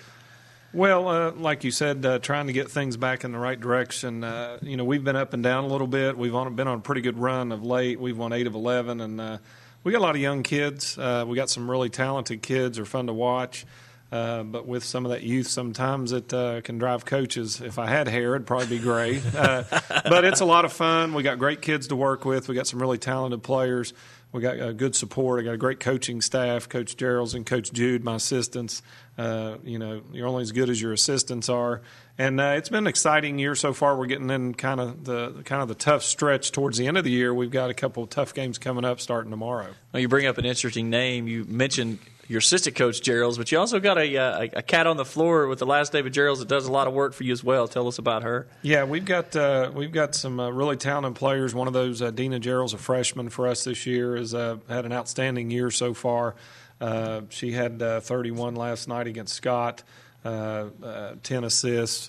she really does a lot of things to help everyone on her team to be better players, and I think that's the really the good thing. If their points need to be scored, there's games where she hasn't scored as many points, but she's created for others. Uh, we've got some uh, her running mate uh, Mariah Finley. They've been running together for several years. Mariah is a great player. She's uh, about five six. I'm stretching her a little bit, but uh, she had uh, she has eight to ten rebounds every game. Uh, she's run the point. She runs a two guard. She played the point last year for us. So those two are kind of a, a great tandem together. And, and I've coached long enough to know when you've got uh, excellent guard play, we feel like that duo is as good as anybody in the state. Now, I may be prejudiced, but uh, those two really get it done in a lot of ways. And uh, we've got a great supporting cast. Uh, we've got Tosh Nichols. Uh, uh, we have another freshman, Sarah Jude, that plays a lot. Michaela Messer is the only senior we got. Uh, Alyssa Cloud, a really good junior for us. Uh, you know, we've got uh, Marley Markham off the bench. We don't have a lot of numbers, we don't have a lot of depth, but uh, you know, we feel really good about uh, the group that we have, and we just feel like they work well together. So it's been a learning curve. Uh, you know, you're going from middle school ball to high school ball. It's a much more physical game. There's a big difference in an 18 year old senior and a 14 year old freshman, a 15 year old sophomore. So we're nine and six. Uh, we're five and two, I think, in the Cardinals. So we're still in the thick of things. We're still uh, we have our sights set down the road, but uh, you know, we feel really good about the team that we have so far. We've played a rugged schedule. Our non-conference schedule we feel is as good as anybody. We played GW, we played Princeton, we played a Chesapeake team, a Fairland team. I've always done that. I've took some hits this year from people because, you know, they think, well, maybe we should, uh, you know, soften up our non-conference. The Cardinals really tough this year in uh, in girls. But I feel like you got to get ready for the tournament. So our records maybe not as good as others. Kind of like Bluefield's coach Malamachi was talking about. We played Bluefield. I mean, you know, uh, uh, you know, I, I, our schedule. I think I got accused for child abuse before the season because some of the teams we played. But uh, our record maybe isn't as gaudy as some others. But I feel like we've been improving. The Cardinal conference in particular this year is highly competitive. I'm, I'm not sure that you know Sissonville's the reigning state champs and have a lot of people back it's just a very the rugged conference night in night out. It takes a physical toll. Well, it does, and uh, you've been to a couple. You've been to a couple of our games, but uh, I know uh, some of the Wayne games over there. But uh, and everybody knows each other. And the thing is, all five of the teams in our section are conference members, so you're going to go toe to toe twice during the season. And then if you want to get out and get into regionals, you're going to have to fight through somebody that knows you inside and out. So uh, you're right. It's a very physical conference, and it has its ebbs and flows. Uh, I want to big big hats off to our boys program. Uh, they're they're one of the top teams in that section. Really unexpected. Uh, they had just a couple wins over the last two years, but the girls Cardinal Conference again. We got the state champion in our conference. Uh, we're proud of our conference, uh, and uh, we're excited to be a part. I think that gets us ready for the tournament. I think the fact that you do have to battle every night. We're going to step aside, take a break. When we come back, we'll talk with Dave Rogers, the head coach of the Martinsburg Bulldogs boys basketball team get an update on the snow up there as well. Yeah, that's a great way to get it straight from the horse's mouth. There you go. We'll talk with Coach Rogers when we come back on Basketball Friday night in West Virginia here on the Fast Break Sports Network. Basketball Friday night in West Virginia will return in two minutes on the Fast Break Sports Network.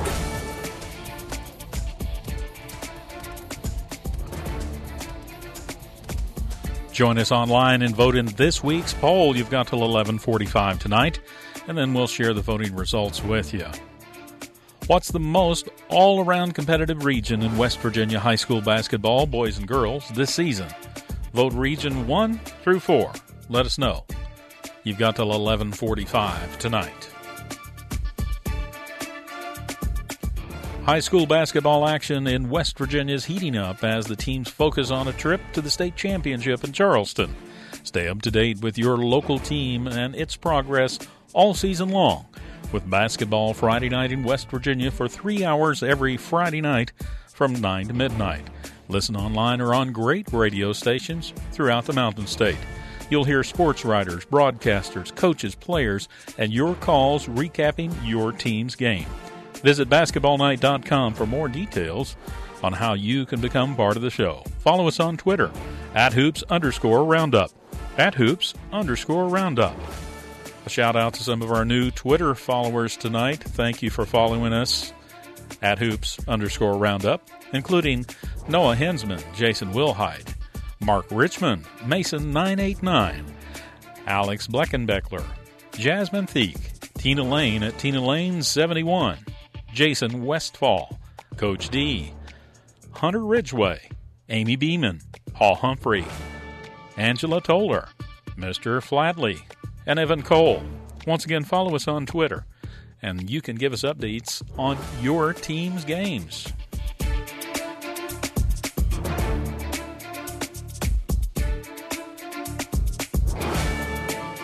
You're listening to Basketball Friday Night in West Virginia.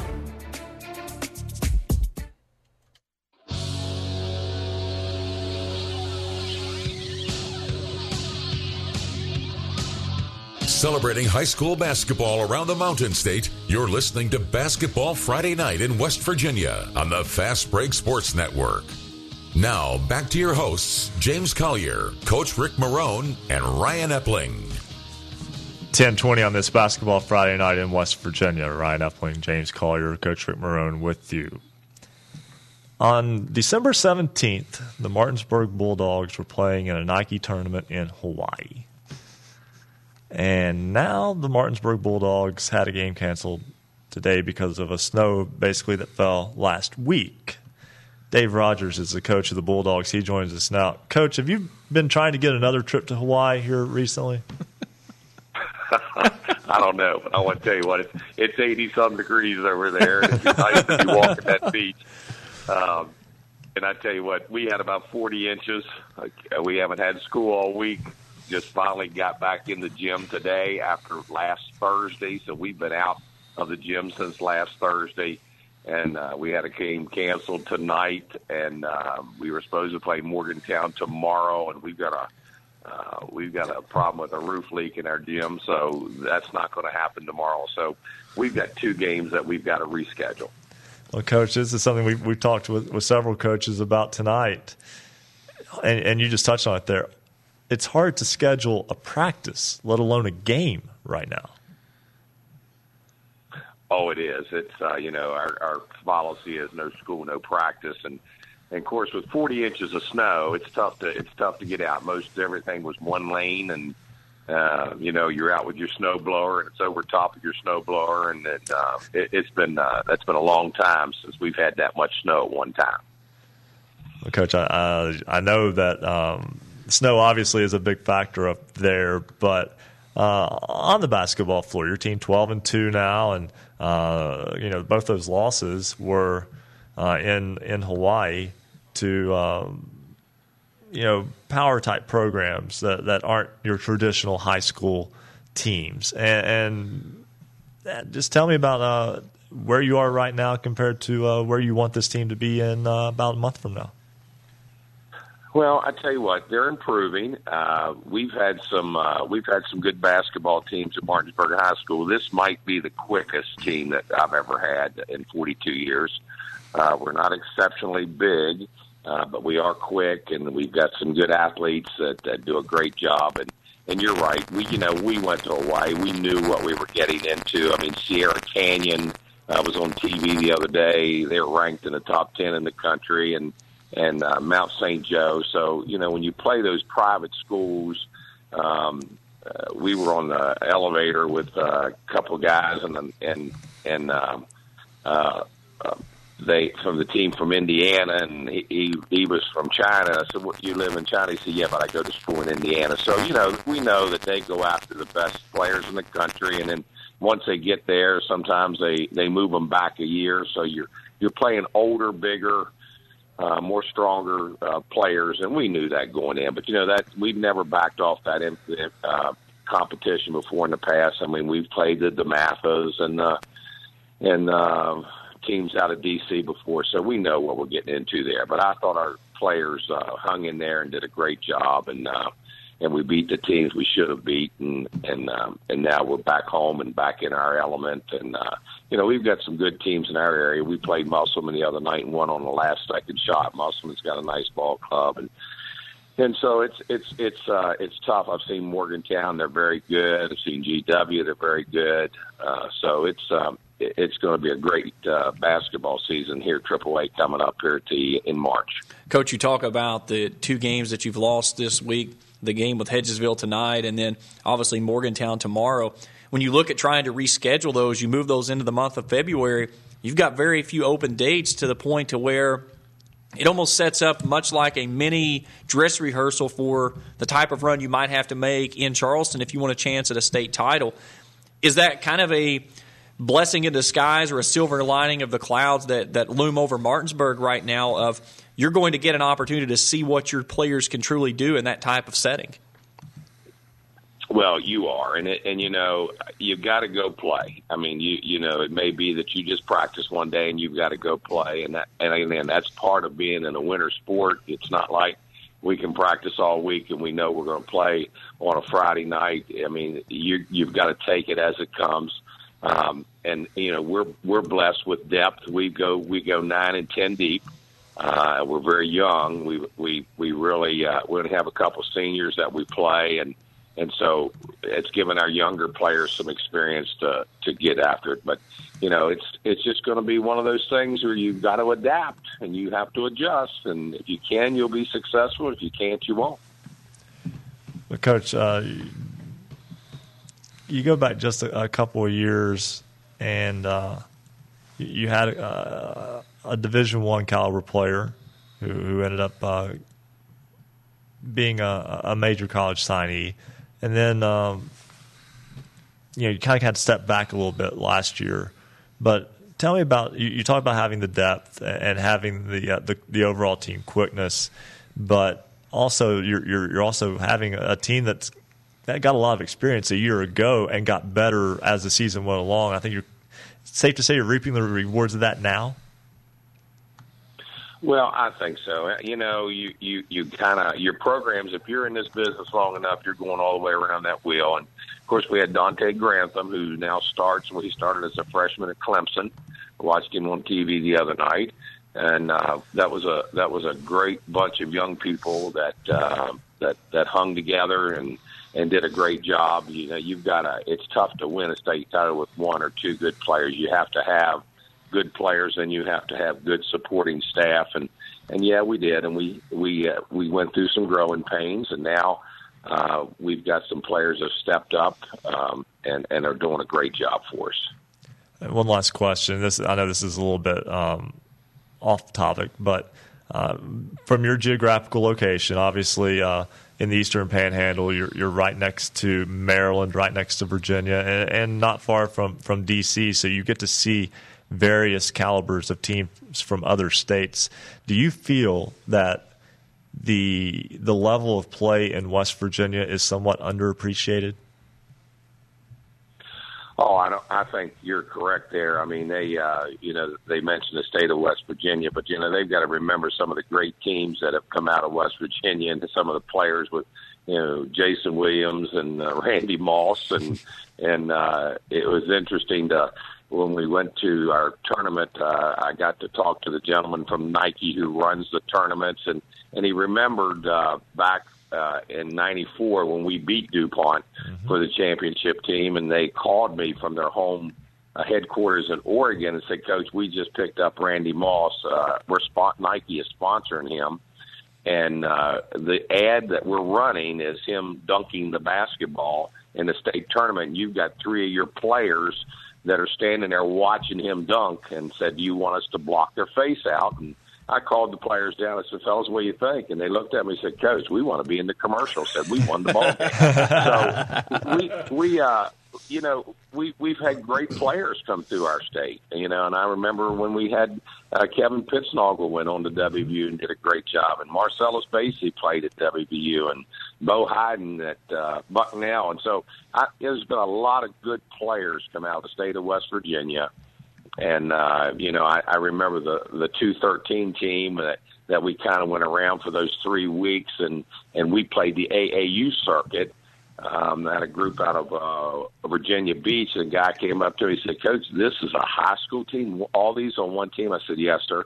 He said, "Well, I want you to know we've got the best in the Virginia Beach area, and we'll try to take it easy on you." And I said, "I appreciate that." I think we ended up winning that game by twenty. So, you know, you get those years, you build for those years, you you hope everything goes right. You got to, you know, to get that state title, you've got to have some breaks, and you got to stay healthy, and things have to fall your way because there's a very fine line between that champion and the next one down, and uh, and there's a lot of teams that have won state titles that maybe weren't the best team, but they were at that time. And um, so we just appreciate what we have here in Eastern Panhandle, and hopefully we can continue to build on that. Coach Rogers, great pleasure to speak with you tonight, and hopefully the the gym roof gets patched and the snow melts, and we can put all this behind us. Hey, we can do it. Hey, all right. That's uh, Martinsburg boys basketball coach Dave Rogers. Again, the Bulldogs unfortunately unable to play Hedgesville tonight and having to postpone their game with Morgantown that was scheduled for tomorrow. Uh, still dealing with some after effects of that winter storm in the eastern panhandle. They had 40 inches of snow in Martinsburg. Unbelievable. We'll step aside, take a break, come back.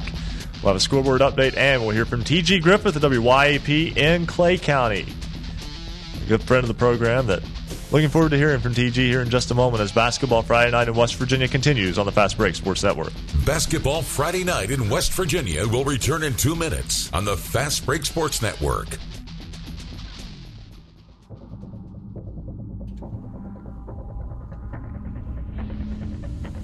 It's the Daily Hoops Roundup, part of BasketballNight.com.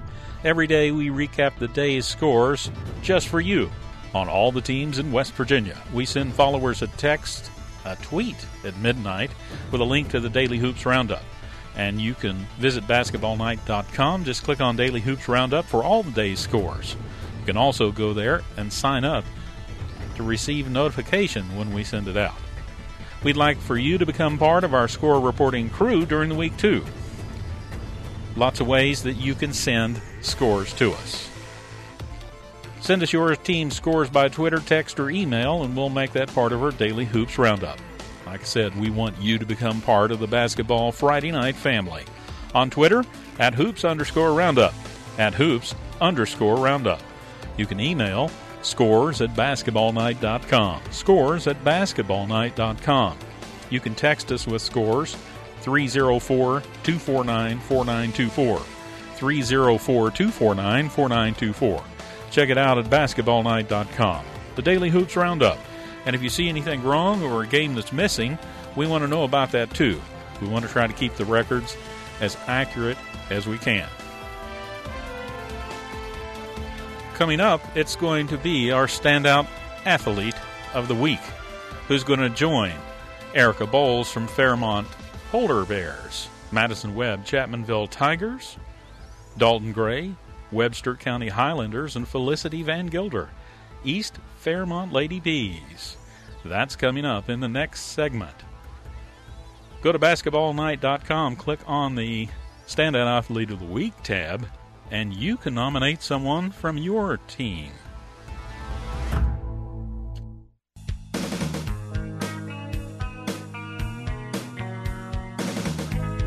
Stay up to date on your favorite teams. Check out basketballnight.com. Now, back to Basketball Friday Night in West Virginia with Coach Rick Marone, James Collier, and Ryan Epling. 1032 on this Basketball Friday Night in West Virginia. Ryan Epling, James Collier, Rick Marone, and Andrew Harrison all with you. We'll talk to Andrew in just a moment. But first, we need a scoreboard update.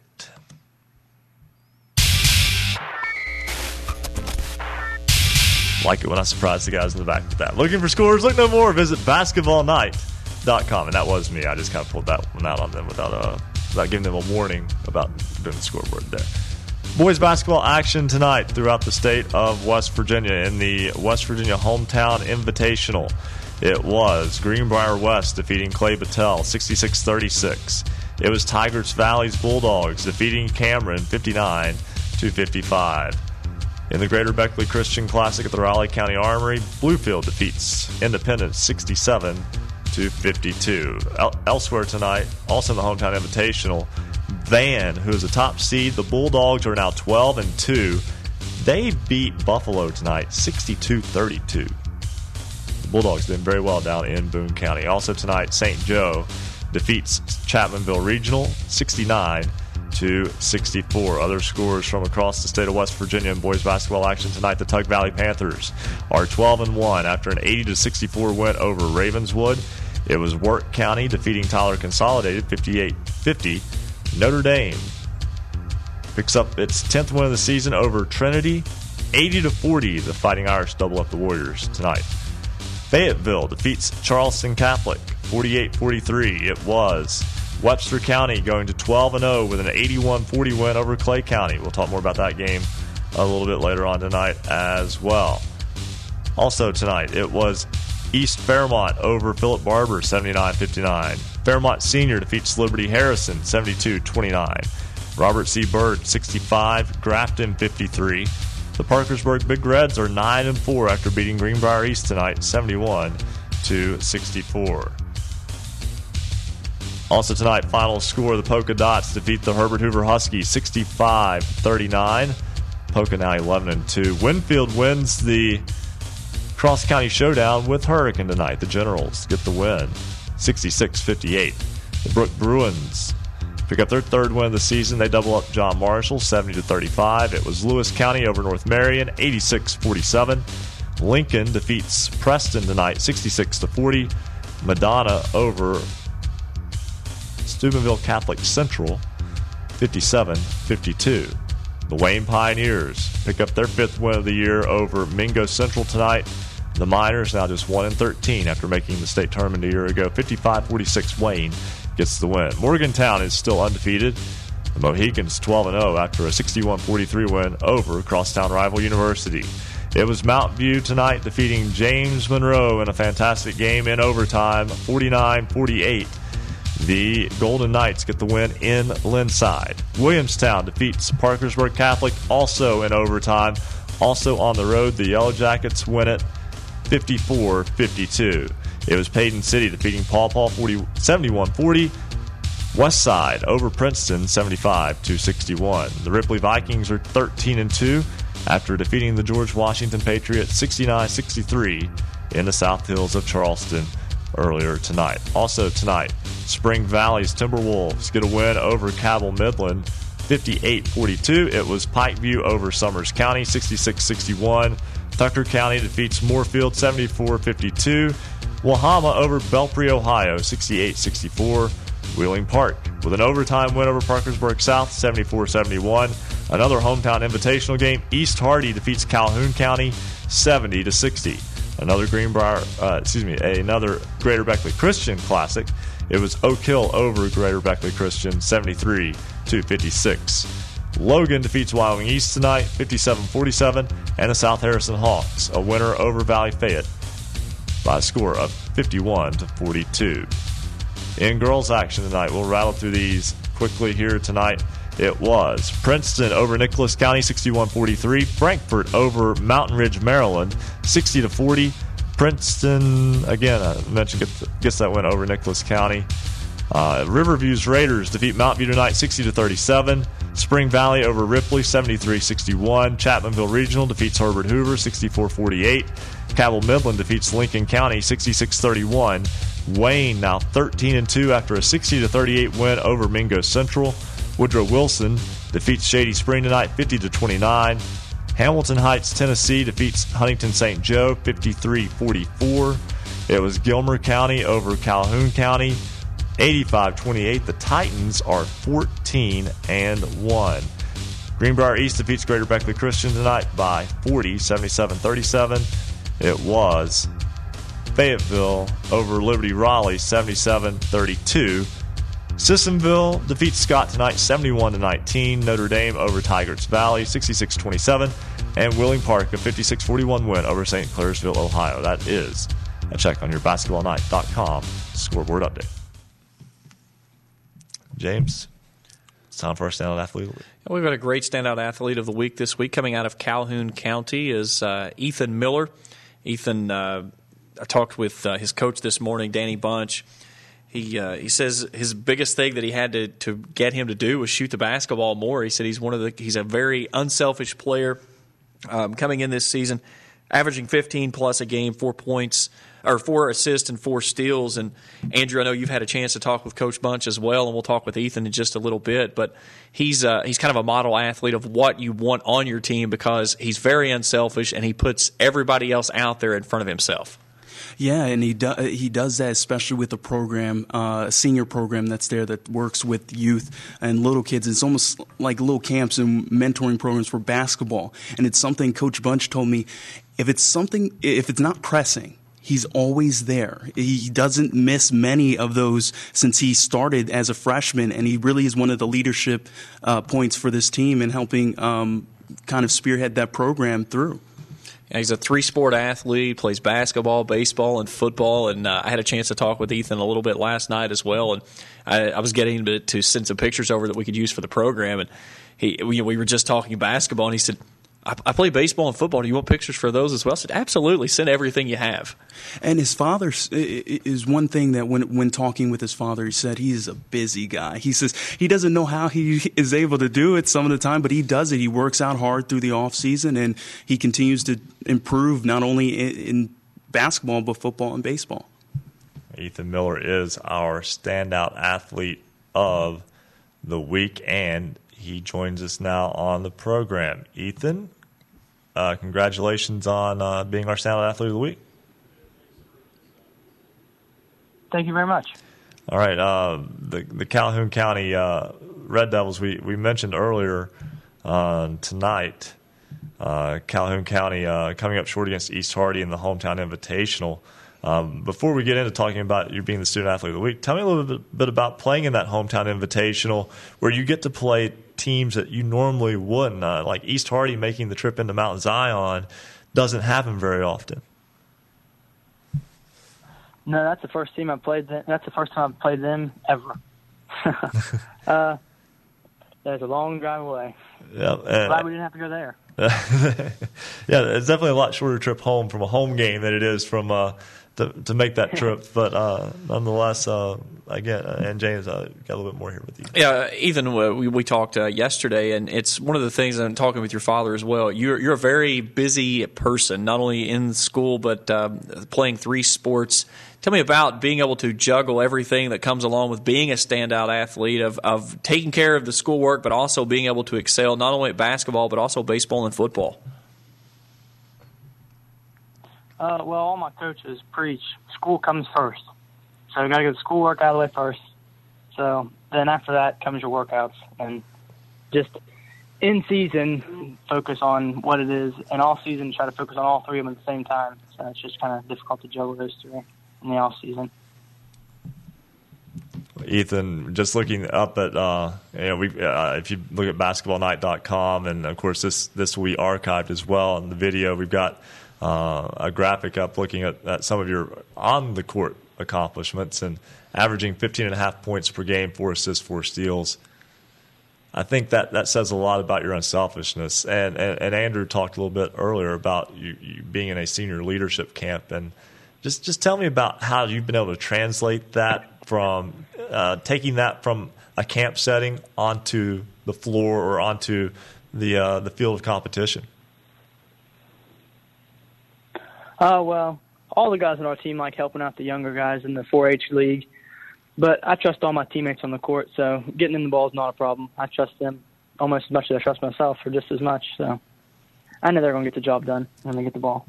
So when your coach Danny Bunch says that your only weakness is not believing how good you actually are, and then uh, he said you need to shoot the ball a little bit more, you don't feel like you have the green light now all of a sudden, right? Oh, I always knew I had the green light. He always tells me I need to shoot more and more and more and more. Ethan, you, we talked about you working with the the camps and the and the youngsters around the program. How how special is that for you to have that opportunity to work with younger kids that look up to you as a mentor and have a chance to kind of spread some of the knowledge and and your involvement with the game to to kids that are going to be taking over your spot once you move along? Oh, it's very special. All the guys on our team have a very good relationship with all the younger kids. They enjoy basketball just as much as we do. They just they love to learn the game.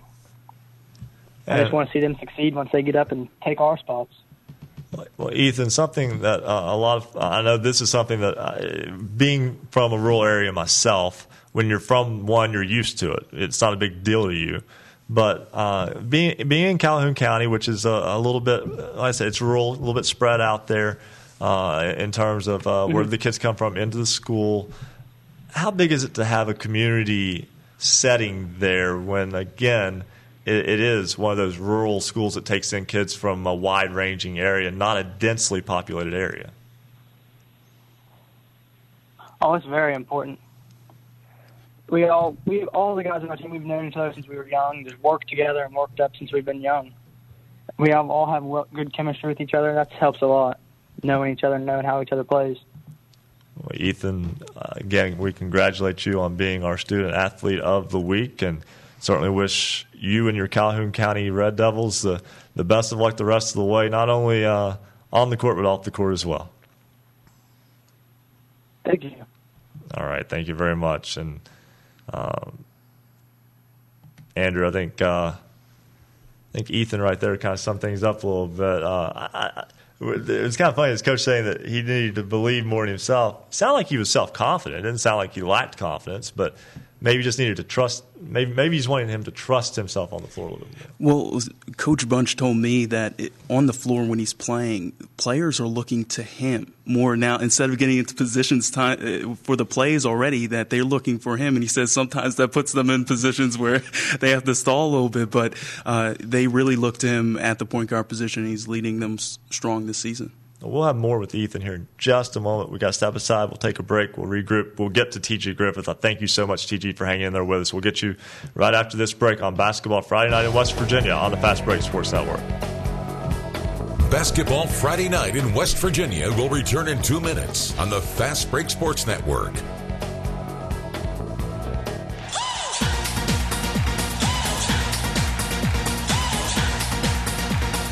Streaming live video from the studios at Marshall University.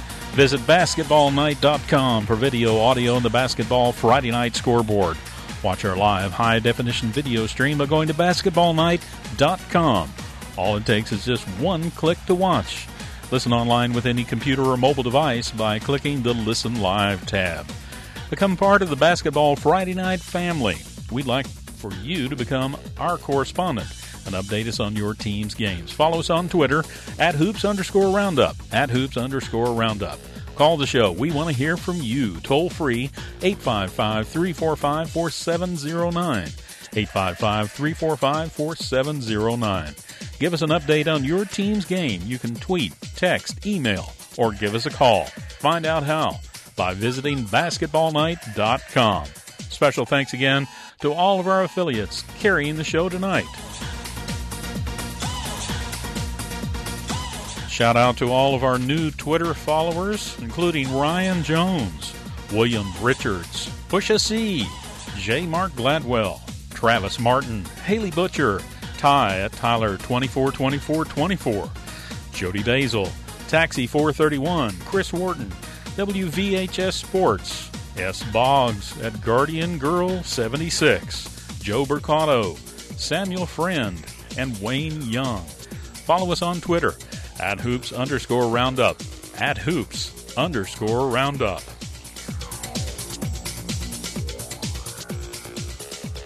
Join us online and vote in this week's poll. You've got till 11:45 tonight, and the poll question: What's the most all-round competitive region in West Virginia high school basketball, boys and girls, this season? Vote Region One through Four.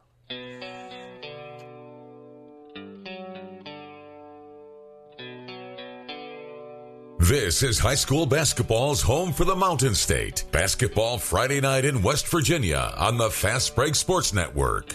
Now, back to basketball night in West Virginia with James Collier, Coach Rick Marone, and Ryan Epling. 48, 1048 on this basketball Friday night in West Virginia. Ryan Epling, James Collier, Rick Marone with you. A big thanks to Andrew Harrison for uh, his work there in our uh, Student Athlete of the Week with uh, Ethan Miller of Calhoun County High School. We'll have more on him later on tonight in the program in our, in our final hour also. But um, I want to go back to the phone line. Somebody who's been a regular with us for the first two years of the program and um, haven't got to hear from him this year, but we've got him now, and unfortunately, we had to make him hold for 25 minutes. I tell you, welcome to the program. sorry, sorry, TG. Glad, thank you for hanging in with us tonight. Okay, guys, thanks. Hey, yeah, I've been uh, uh, been a lot of things going on on the weekends. I couldn't been out of town a couple of times and had a few issues uh, outside the world of high school basketball. And to tell you the truth, I am not a very good interviewer or interviewee. I just tell everybody, hey, I just do basketball. I don't speculate. I don't predict. I don't second guess, and that keeps me out of trouble a little bit too. So uh, uh, that, that's about where I'm coming from. And uh, of course, I just got back from Webster County a little while ago, uh, where we ran into number uh, three double A school or four double A school in the state, playing without uh, Robbie uh, uh, Koger tonight, uh, and took, took care of business pretty well up there. Uh, Coach Nutter and Mazzelli both doing a bang up job. Got a b- good bunch of kids. Um, with, uh, one compensation, we did hold them under their 85 point average, so we came out there with some a little bit of confidence. Um, Coach, I take well, we're 0 and 10. We we're still looking for a first win, but Coach Gibson only has two guys. He's got two uh, guys that were started last year. They're both seniors this year, and two players that, that saw some significant playing time. But he's got like four players that haven't played basketball since middle school, and he's got one guy that's never played competitive basketball at all. So he's trying to find some combination there to, to gel. So he has to play everybody he can, and uh, we're just uh, we're struggling right now. But the boys still got uh, a good uh, competitive spirit, and uh, hope they don't get down. We'll, we'll win one here sooner or later, bound to. I think Webster. And then ladies lost their third game of the week, uh, or third game of the season this week. You were talking about the Lady Titans a while ago uh, at 14 to 1. They knocked us off by 11 points at home um, the other night. So uh, we're 10 and 3, uh, and um, we're still trying to kind of gel together, too. So without, uh, you know, with, since uh, Mackenzie Barker's gone. Uh, but uh, girls are, are coming together and uh, learning to play without her. And she's having a, a good freshman campaign up at Monmouth uh, University. Yes, he is. Um, yeah. TG, I, I, again, we know you cover Clay County. Uh, Webster County is kind of one of those enigmas in that a lot of people don't get to see them. Uh, so I wanted, I wanted to get your your take on that Webster County Ball Club, uh, undefeated Double A team, ranked third in the state, but haven't necessarily played any of the, the schools that are traditional Double A powers to this point. You got to see them in person up uh, in what's what I've been told turned into a very fun environment for them to play in at home tonight. What were, what was your impression seeing them? Uh, they they're a very up tempo team. They they like to get the ball out and run. They, I don't know tonight they were. I, I mean they shot the lights out. I think it like 16 three pointers or something. They just no matter who they ran in, uh, they'd hit a three or two. Um, and uh, that that impressed me too. Actually, we we rebounded. They're not a very big team. Um, their guards are like six one, uh, but uh, and those are the the biggest guys on the floor usually. Um, but they're just they're very quick and and the the B team I think they beat us by 30, 30 points too, and and they play the same style of ball. Uh, but uh, you say, well, you know, because of where they're located, they haven't played anybody, but they're uh, undefeated in. I think they're eight zero in the LKC. Uh, beat Ravenswood the other night um, by four or five points. Uh, so hey, you know, you you have to play who who you've been dealt with, and uh, and they're they're doing that right now. They're good good. Uh, seems like they're they're a good knit, knit team, and, uh, and and yeah, it is surprising because last year I, I don't know they were what eight and fifteen or something, and and uh, this year they're just they're putting everybody away. Well, the Clay County girls tomorrow play at Poca. Um, yeah, Poca's a sectional uh, rival. Yes. Um, Yes. That's a big game for them uh, going on the road against a Poca team that is probably a little bit better than its record indicates. Uh, they are, and, and they, you know, they're playing in that conference. It, uh, the competition's really tough. Uh, we had a, a fairly good game against Sissonville. Uh, the girls did. Um, we we could played better, and I, and I never harp on officiating, but uh, it made a difference in the game. It, it wasn't biased one way or the other, but the, the kids just didn't know how to react, and, and there was a, there was a lot of controversy in that in that game. So uh, I, I don't want to take anything away from uh, Sissonville either, because Coach Skeens got those girls um, playing high and playing fast, and uh, and they were uh, they they were cold the first half shooting, but they they certainly warmed up in the second half. So they're going to be a force to reckon with as well. Um, gosh, Rick, uh, I guess uh, we won't. Uh, I, ho- I hope you guys continue the the uh, rivalry with Clay County, even though you'll be dropping down to uh, single A. Is that right? Yeah, we'll be single A. Uh, we will be single A for sure. in TG. Welcome back to the show. yeah, uh, but uh, Oh, hopefully, sorry, I I don't know. They cut me off. They turn my mic off from time to time. I don't know why, but uh, I fall for it every time.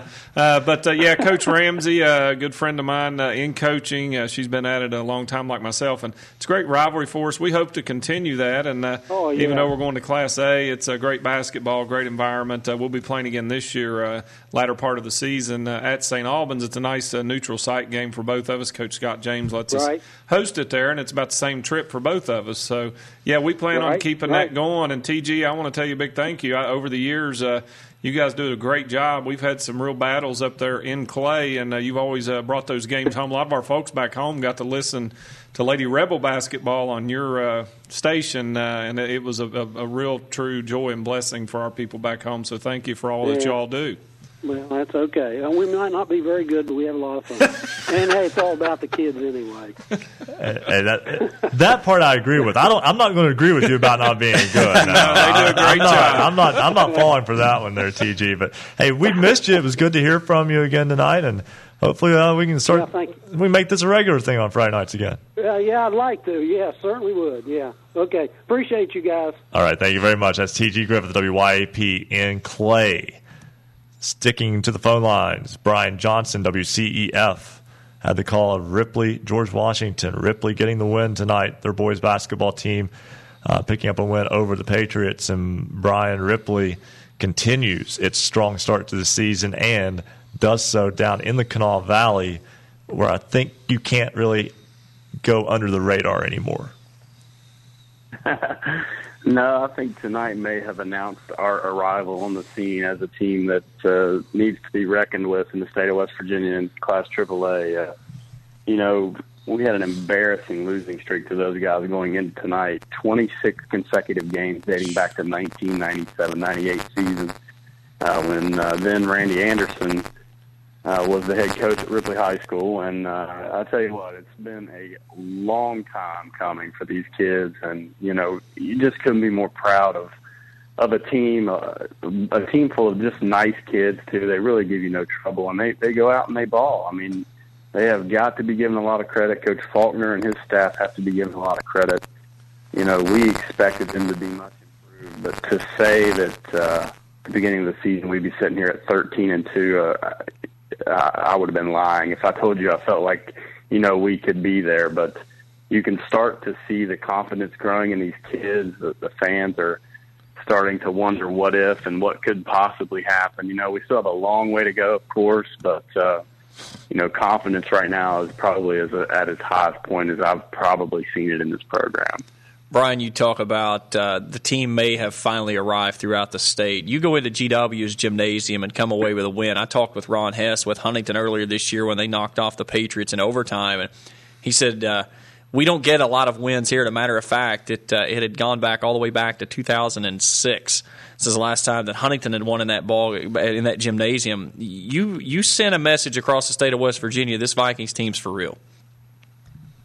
I think so, James. I, I really do. Uh, you know, we got Coach Hess beat because it was 98 when we beat them there last. So, you know, uh, Coach Green does an outstanding job down there. He always has tremendous basketball teams. They're always well prepared.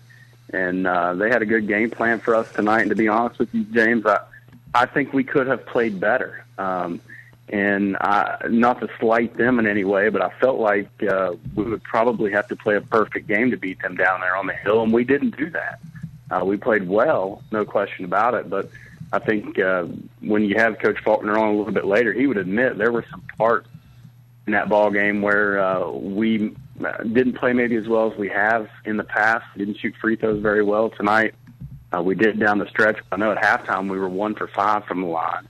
Um, we had a few more turnovers normally than we have, and uh, we missed a lot of buckets inside that normally we haven't been missing. And uh, uh, you know, to our kids' credit, they got down ten points in that second half, and uh, were able to battle back. And tell you what, to do it in that environment uh, against that basketball team, against a legendary coach, uh, it was uh, it was certainly a top ten victory in school history. I think you'd have to put it there. Well, Brian, don't get to, I mean, not, not to rain on the parade, don't get to celebrate it very long because next week, Tuesday against Capital, Thursday against Riverside, those two teams are combined 18 and 4. yeah, yeah. You certainly uh, you want to celebrate a little bit tonight, but I'm sure tomorrow they'll be right back at it, getting to work and uh, preparing for the Cougars coming to town. But you know, uh, to look at that from the other side of the coin, it's an opportunity for you to really put yourself in the driver's seat in the section for the Vikings if they're able to win both of those games next week. They're they're in, in really good shape uh, heading in uh, towards uh, the end of February and March. Well, Brian, we're right up against the break. We greatly appreciate you talking with us, and uh, I know that uh, the folks in Ripley happy tonight with that win over George Washington. And uh, thank you for calling us tonight. Sure thing. Thanks, guys. All right, that's Brian Johnson, WCEF. Ripley gets the win over George Washington tonight by six. We'll step aside, take a break, come back.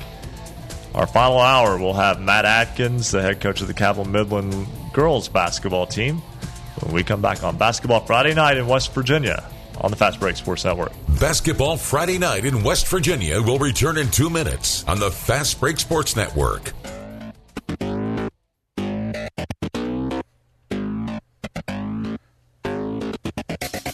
If you love basketball, then there's only one place to be on Friday nights after the game Basketball Friday night in West Virginia.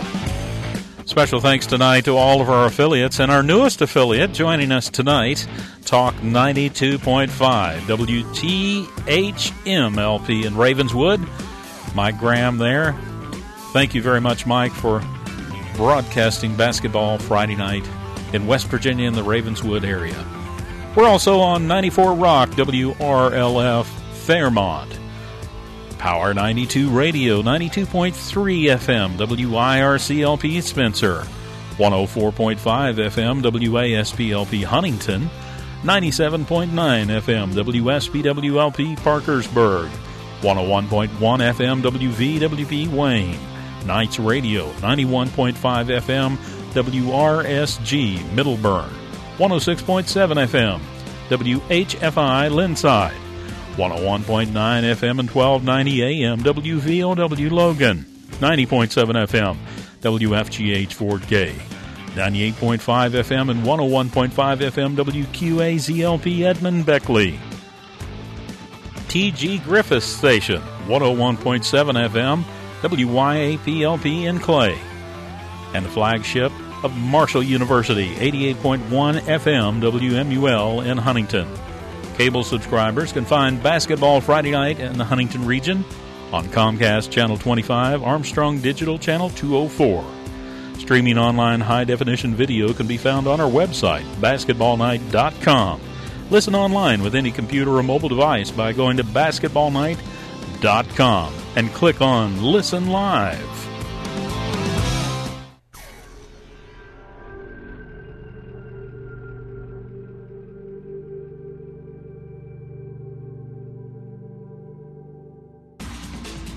This is Basketball Friday Night in West Virginia. Heard statewide on great radio stations.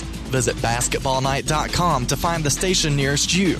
Get all the scores all the time at basketballnight.com or on Twitter at hoops underscore roundup. Now back to Basketball Friday Night in West Virginia with James Collier, Rick Marone, and Ryan Epling. Into our third and final hour here on Basketball Friday night in West Virginia. 11.03 three. Ryan Epling, James Collier with you. Coach Marone having to make the trek to Sissonville tomorrow afternoon for a ball game, so we're He we're letting him out an early. hour early. Yeah, let him get that extra hour of sleep uh, before the Lady Rebels take on Sissonville tomorrow. And uh, James, uh, one fastest three hours in radio. That's hard to believe. Continues. It's hour three starting yeah, right here now. we go, right? But um, nonetheless, uh, we'll talk with Matt Atkins, the head coach of the Cabell Midland Girls, in just a moment. But um, something that, that we've talked about there, and we, we really didn't get to delve into it too much with Ripley. We hope to have Coach Faulkner a little bit later on. But when you see teams that are not your traditional powers and they start having good years, and, and sometimes, yes, sometimes schedule can play a little bit in that, but I don't like to downplay that because teams generally play schedules that are fit for them. Uh, you know, you don't want to, you don't you don't have to go out and play the top three ranked teams in, in your classification to try to build up your program. Yeah, it's it's one of those things, and a lot of times um, schedules are made so far in advance too. You really don't have a whole lot of choice in the matter. It's kind of uh, it's it's kind of set the way that it is. But yeah, it's it's one of those things. You you see. Um, you see what you have and what you can you match up with, and again, um, in in non conference play, sure, a, a lot of coaches I think have really gone to the the philosophy of it's kind of the the preseason, if you will. Let's let's go out, let's play a gauntlet of a schedule. Let's get ourselves tournament ready, uh, conference ready, if you will. And you see a lot of teams that are are crediting their success once they get to Charleston because of the non conference schedule you play. You're seeing that a lot now in college basketball and I, I think it's very smart. It's uh, you know, you can you can cruise through a non-conference schedule and, and pick up five, six, seven wins, and then end up throwing a goose egg in your conference play. So I, think it's a very smart thing to do, and I think it works out a lot for not only making the game better, but also making players better because of they're being forced to step up their game, make the adjustments instead of just being able to put it on cruise control and glide on by. And I did sort of jump thoughts there. That that was not saying that Ripley was playing a, a an easy schedule. that By no means are they. They're in MSAC. They they're playing the, the top teams Oh, I'll in the give, MSAC. I'll give Coach That's- Faulkner a hard time. Oh, he yeah. calls and say, "Man, once you get a cupcake schedule and call us back next time." Right, But- yeah, yeah. Like I said, their, their next two opponents are combined eighteen four, and Yes. that's just that's just how it is. But uh, but but to the greater point though uh, of the communities coming together and really seeing these teams build and these programs build and these kids getting to play in these fantastic environments, boys and girls basketball really, and, and we'll do the scoreboard right after this. But uh, to me, that leaves an indelible memory that. Uh, that can be the, the, the good. We talked a lot about the bad uh, of youth and, and, and high school, but youth sports in general too. But you can also have a lot of good with it as well. Oh, absolutely! It's any chance that you get to to build memories, and and again, it's it's that's what this whole part, whole piece is about. It's about the memories that those those kids get to to share over four years throughout their high school careers, and you know that truly is what we are we are after uh, as a sport as a whole. And I think it's a very good point. You know, with um, with so many of the bad things that you see, and it seems like in in today's society, the bad things always rise to the top. Well, our goal here is is to, is like you said, shine on the great things that are happening too. And right now, there's a lot of great programs across the Mountain State, across Kentucky, Ohio, that they're doing that. They're they're creating great atmospheres. Um, great environments for our student athletes, and I think that's so important. That's why uh, we love this show so much because we get a chance to really showcase all of their efforts for what they're doing for those uh, those student athletes around the state. There is nothing that brings together the, the communities and the people in the little rural towns or the little rural areas that don't necessarily have a town. Sometimes the school is kind of out isolated. Nothing brings them together in the state of West Virginia like high school sports. And uh, like I said, we're in the basketball side of things. And James, you got a scoreboard update. You'll have the boys' scores. I'll have the girls' scores. And I surprised them again. You're gonna have to quit doing that. I know. I need to. I need to give them a warning. That's my fault. Let's start on the boys' side. The uh, West Virginia Hometown Invitational. We'll start with scores from that. Four, four scores to begin. Greenbrier West winners over Clay Battelle 66-36. Tygarts Valley defeats Cameron 59 to 55.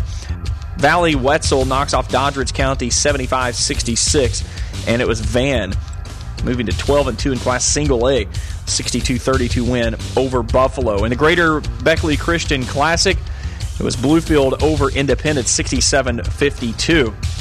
Other scores from around the state East Liverpool, Ohio defeats Oak Glen 74 42. It was St. Joe over Chapmanville 69 64. Tug Valley moves to 12 and 1 in Class Single A with an 80 64 win over Ravenswood. Wirt County defeats Tyler Consolidated 58 50. Notre Dame a 40 point win over Trinity 80 40. It was Fayetteville knocking off Charleston Catholic 48 43. Webster County stays undefeated 12 and 0 are the Highlanders in Class AA with an 81 40 win over Clay County. East Fairmont 79, Philip Barbour 59. Fairmont Senior picks up its 10th win of the season with a 72 29 win over Liberty Harrison. Robert C. Byrd 65, Grafton 53. Parkersburg a 71 64 win over Greenbrier East. Poca Dots stay undefeated in the Mountain State, now 11 and 2 this season. It was 65 39 win over Hoover. It was Winfield 66, Hurricane 58, Brooke 70, John Marshall 35. Lewis County 86, North Marion 47. Lincoln defeats Preston 66 to 40. It was Madonna knocking off Catholic Central 57 to 52. Wayne knocks off Mingo Central 55 to 46. It was Morgantown staying undefeated in Class AAA, now 12 and 0 with a 61-43 dispatching of University Hawks. Mountview a one point win in overtime over James Monroe, now 49 to 48. Williamstown also winners in overtime, 54 52 over Park Catholic. It was Paden City over Paw Paw 71 to 40. West Side defeats Princeton 75 61. Another game in overtime. It was Richwood knocking off Sherman 79 76. Ripley we just heard from Brian Johnson. We'll hear from Evan Faulkner in just a little bit. 69 63 winners at GW tonight. The Vikings now 13 and 2 on the season. Riverview 72, Grundy, Virginia 69 or 63, excuse me. Spring Valley knocks off Cabell Midland 58 to 42. Pikeview winners over Summers County 66-61. It was Tucker County over Moorefield 74 to 52. The Wama Falcons fly away with a win over Belpre, Ohio 68 to 64. Wheeling Park winners in overtime 74 71 over Park South. It was East Hardy over Calhoun County 70 to 60. Oak Hill 73, Greater Beckley Christian 56. Logan defeats Wyoming East 57 47. And South Harrison defeats Valley Fayette 51 42. One other, actually, two other quick score, games to pass along. Now there's three popping in. I'm sorry. Hedgesville, Martinsburg postponed. No date given yet. Also, Martinsburg will not play against Morgantown tomorrow due to a leaky gym. Jefferson Spring Mills also postponed tonight, as was St. Albans and South Charleston. That game canceled. Girls scores tonight. Princeton defeats Nicholas County 61-43. It was Montcalm over Independence 30 to 20. Frankfort over Mountain Ridge, Maryland 60 to 40. Riverview beats Mount View tonight, 60 to 37. We'll hear more from Riverview in just a, a little bit. Spring Valley a winner over Ripley, 73-61 in girls high school basketball action tonight. Chapmanville Regional 64, Herbert Hoover 48. It was Cabell Midland defeating Lincoln County 66-31. We'll talk more about that as well. Wayne a 60 to 38 winner over Mingo Central tonight. It was Woodrow Wilson defeating Shady Spring 50 to 29. Hamilton Heights, Tennessee beats Huntington St. Joe 61 50. The Irish fall within West Virginia borders for the first time in quite a while, even though it was to an out state team. The Gilmer County Titans are 14 1 after an 85 28 win over Calhoun County. Robert C. Byrd beats Elkins 48 41. It was Greenbrier East over Greater Beckley Christian 77 37. Fayetteville 77. Liberty Raleigh 32. Sissonville defeats Scott tonight by a score of 71 to 19. Notre Dame over Tygarts Valley 66 27. And Wheeling Park defeats St. Clairsville tonight 56 41. The Patriots get the win over their Cross River rivals from Ohio. That is your basketballnight.com scoreboard update. Mentioned the Cabell Midland Knights girls basketball team now 10 and 5 after that 66 31 win over Lincoln County. Joining us now on the phone is Matt Atkins. He is the head coach of the Knights. Coach, first off, thanks for hanging in with us tonight, and congratulations on your win. Hey, thank you. It was a you know it was a good win. They're they're a sectional team that we play, and you know we were um, we were trying to we want to try to get you know third. We don't want to get fourth or fifth for the buy-in game. So you know we'll see how everybody votes on that. But it was a good win on the road. Well, that's a team that is six and seven and has been. Uh, I actually got to see Lincoln County in person earlier this year. They're one of those teams that's maybe better than what people are accustomed to them being. But your team picking up a big 35 point win tonight on the road, uh, I think that was kind of a, statement for you guys after you beat Ashland earlier this week, Ashland, Kentucky, who is a well known school from uh, the eastern side of Kentucky. I mean, it, you know, it was James. It was. A, I mean, it was a big win for us. Um, you know, because um, like I said, we're young. I have three seniors, no juniors, and the rest of my players are sophomores. You know, so um, there might be times where I have you know five sophomores on the floor or maybe a freshman, and you know it was a learning process. We I think we I, we went into Christmas break four and three. Then we came out. We ended up um, I think um, uh, five and six, and then we've won seven in a row or six in a row. You know, so we're you know we're we're happy to be where we're at. Um, you know, the girls are playing well. Um, anytime you can go, like I said, on the road and play and win, you know, with Lincoln County, you know, they've got Devin Pritchard, a thousand point score. You know, we knew that we had to, you know, hold her from, you know, get getting going, and we did that, and um, you know, that that's what helped us win. It was a team effort. Coach, talking about that win over Ashland, you hold Mikasa Robinson to 12 points. And that's saying a lot in itself because she can go out and put up 40 at any given night. You hold this Ashland team to only 35 in that winning effort. What was the game plan that you went into that contest, and how did, how did you manage to execute it perfectly to a T by holding the Tomcats to only 35 uh, throughout four quarters of basketball? Well, you know, our our game plan going, you know, we we knew about Robinson, and you know, she's she's a great player. Um, you know, one of the best I've been around for a while, one of the best I've seen play.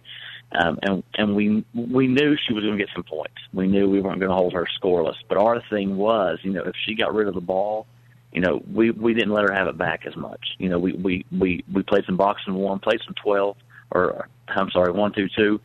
But in our, you know, when she got rid of it, we kept somebody on her. You know, just constant pressure. And you know, I think our constant pressure. You know, she could she couldn't get going. She couldn't get the open looks that she wanted. Um, you know, and, and our girls understood that. You know, and a lot of times they sacrificed on the other end. You know, to play on that end. And in turn, you know, that's how we got that win. You know, that was that was that was a big win for our program. Coach, tomorrow you've got Athens, Ohio, from the Plains, Ohio. Tell me a little bit about uh, what you know Yes. about that ball club. Um, honestly, we're we're really kind of you know going in blind. We played Nelsonville York earlier in the year at Fairland, and um, you know I spoke with our coach a little bit, and you know he filled me in. Um, you know, like I said, I don't. I know that they've had their point guard last year. They had, a, I think she's playing at OU right now. Had a great point guard. I think they're down. Um, you know, but like I tell my girls, you know, um, the coach from Ripley was talking about, you know, celebrating tonight. We, I don't even think we really have night to celebrate because I'm sure my girls are in bed or they better be, you know, getting ready for a 9 a.m. game in the morning.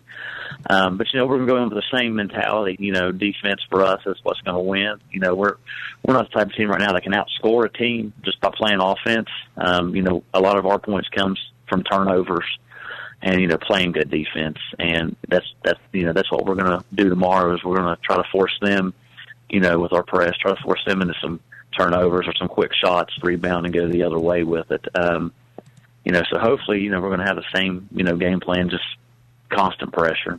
Coach, you tip off in less than 10 hours. We're going to let you get to bed. Thanks for calling us tonight, and good luck tomorrow.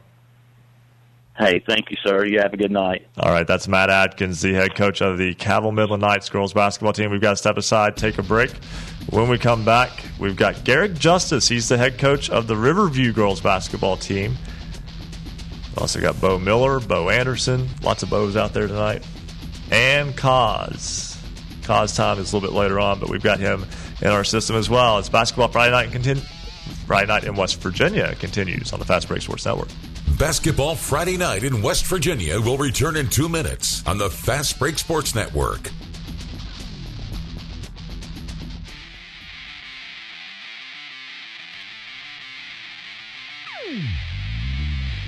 Streaming video live from the studios at Marshall University. Visit basketballnight.com for video, audio, and the basketball Friday night scoreboard.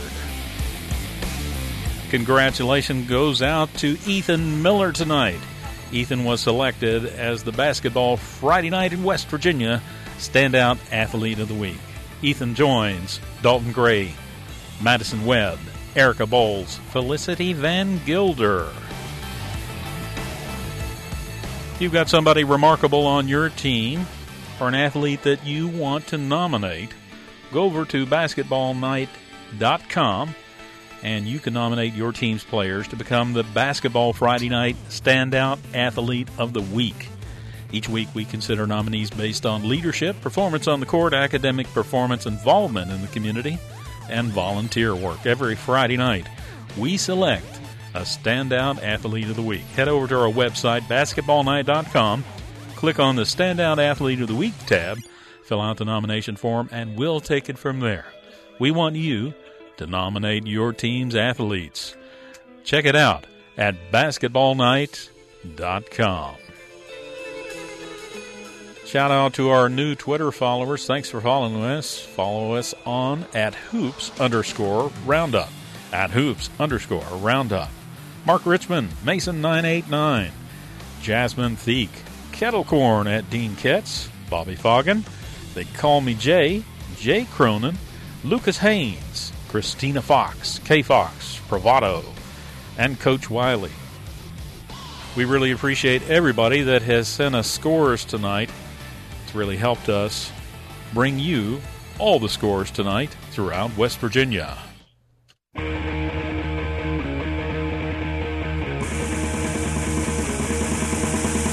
Stay up to date on your favorite teams. Check out basketballnight.com. Now, back to Basketball Friday Night in West Virginia with Coach Rick Marone, James Collier, and Ryan Epling.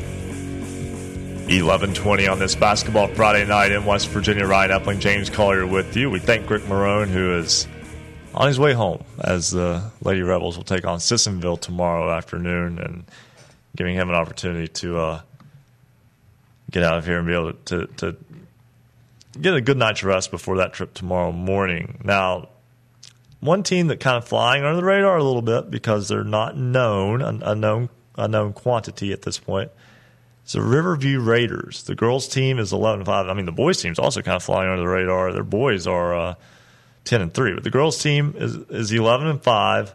Tonight, Riverview was the better view as they beat Mountain View 60 to 37. And the head coach of the Raiders is Garrick Justice. He joins us now on the program. And, uh, Coach, first off, congratulations on your win tonight. Uh, thanks a lot. Uh, you know, it's a it's good when we always win, win, win the county games. And uh, again, uh, you know, with us in Mountain View, that's the that's the one the fans want to see. So, uh, you know, we're happy to you know have have that in the win column always.